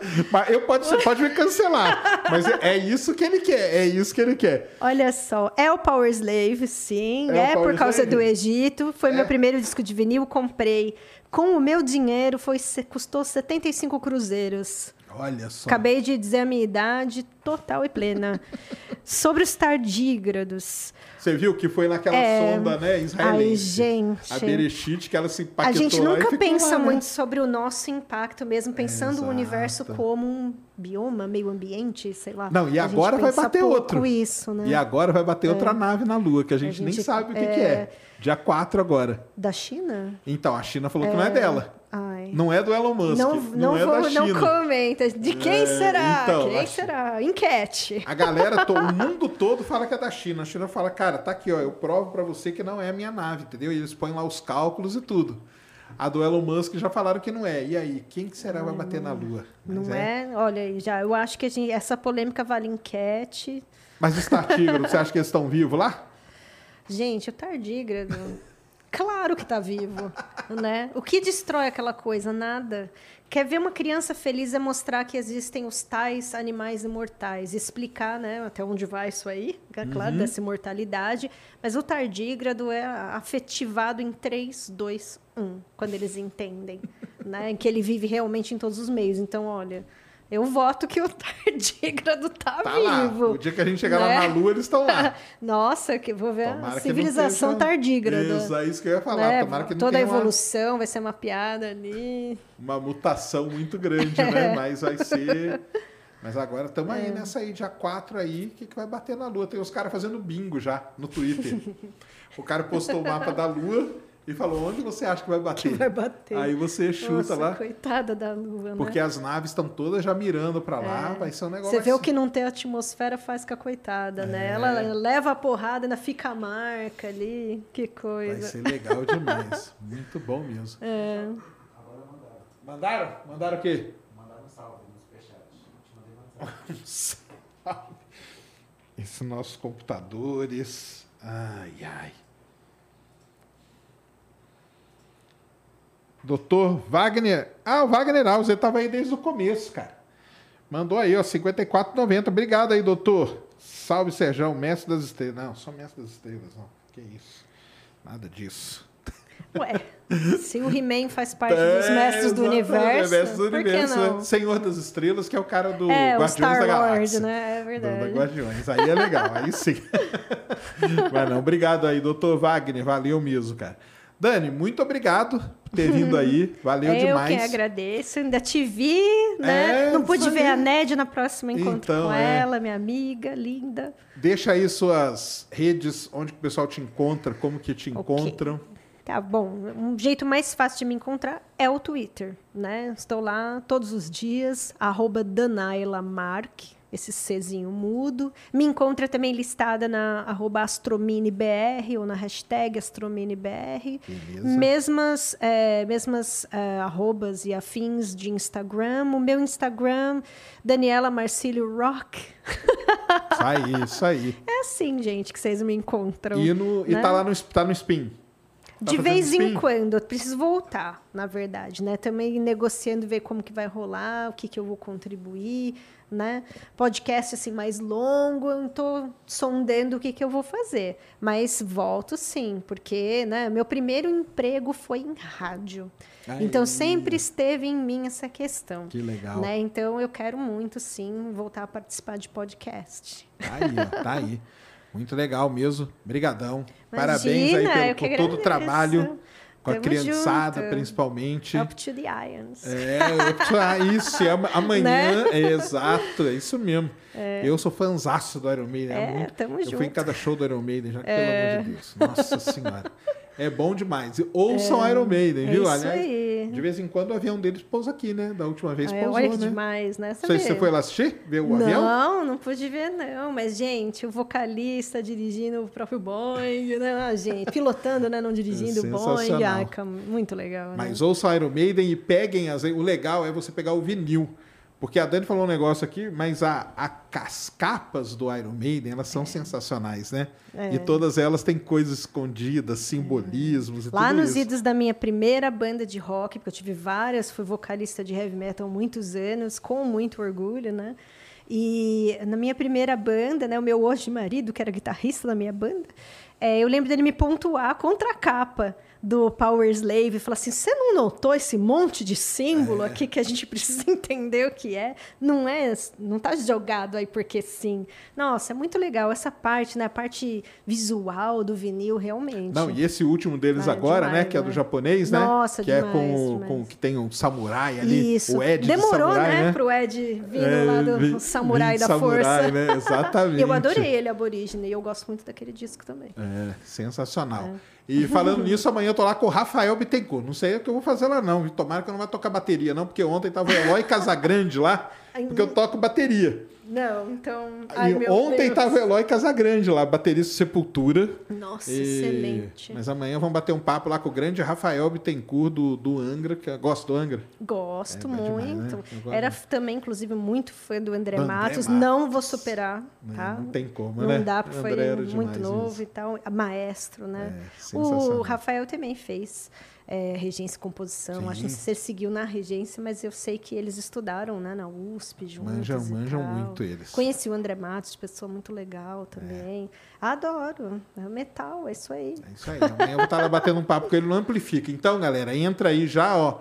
Coloca aí, Mulambo, no, no chat aí pra galera, o canal lá dele, o Amplifica, que também faz parte aqui da, da rede aqui, dos estúdios Flow. Só que não é gravado aqui. É lá, na, acho que é na casa dele, né? No estúdio dele lá e tal. É no estúdio, né? É no estúdio próprio dele lá, que vai ser legal pra caramba. Amanhã, 8 horas da noite. E sexta-feira estaremos aqui para montar um telescópio. Vai estar eu, a Ned e o Alexandre, que é da Celestron Brasil. Ele vai trazer um telescópio aqui. Aliás, sexta-feira venham, porque tem uma grande novidade aqui para vocês. E nós vamos montar um telescópio aqui para vocês verem que não é um bicho de sete cabeças, não. É só de umas três. E tá? não vai ser de Lego, né? Não vai ser de Lego. Aê! Não vai ser, não vai ser, não. Um telescópio de verdade que funcione tudo. Beleza? Dani, valeu de novo. Obrigada. Muito obrigado. Obrigadão. Galera, um grande abraço aí. Boa noite a todos. Até amanhã lá no Amplifica. Fomos.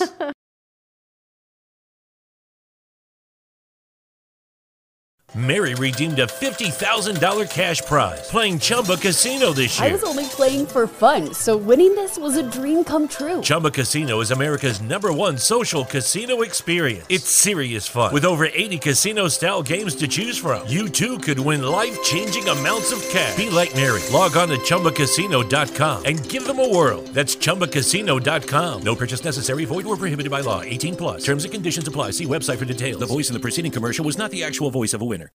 Lucky Land Casino asking people what's the weirdest place you've gotten lucky? Lucky? In line at the deli, I guess? Aha, in my dentist's office.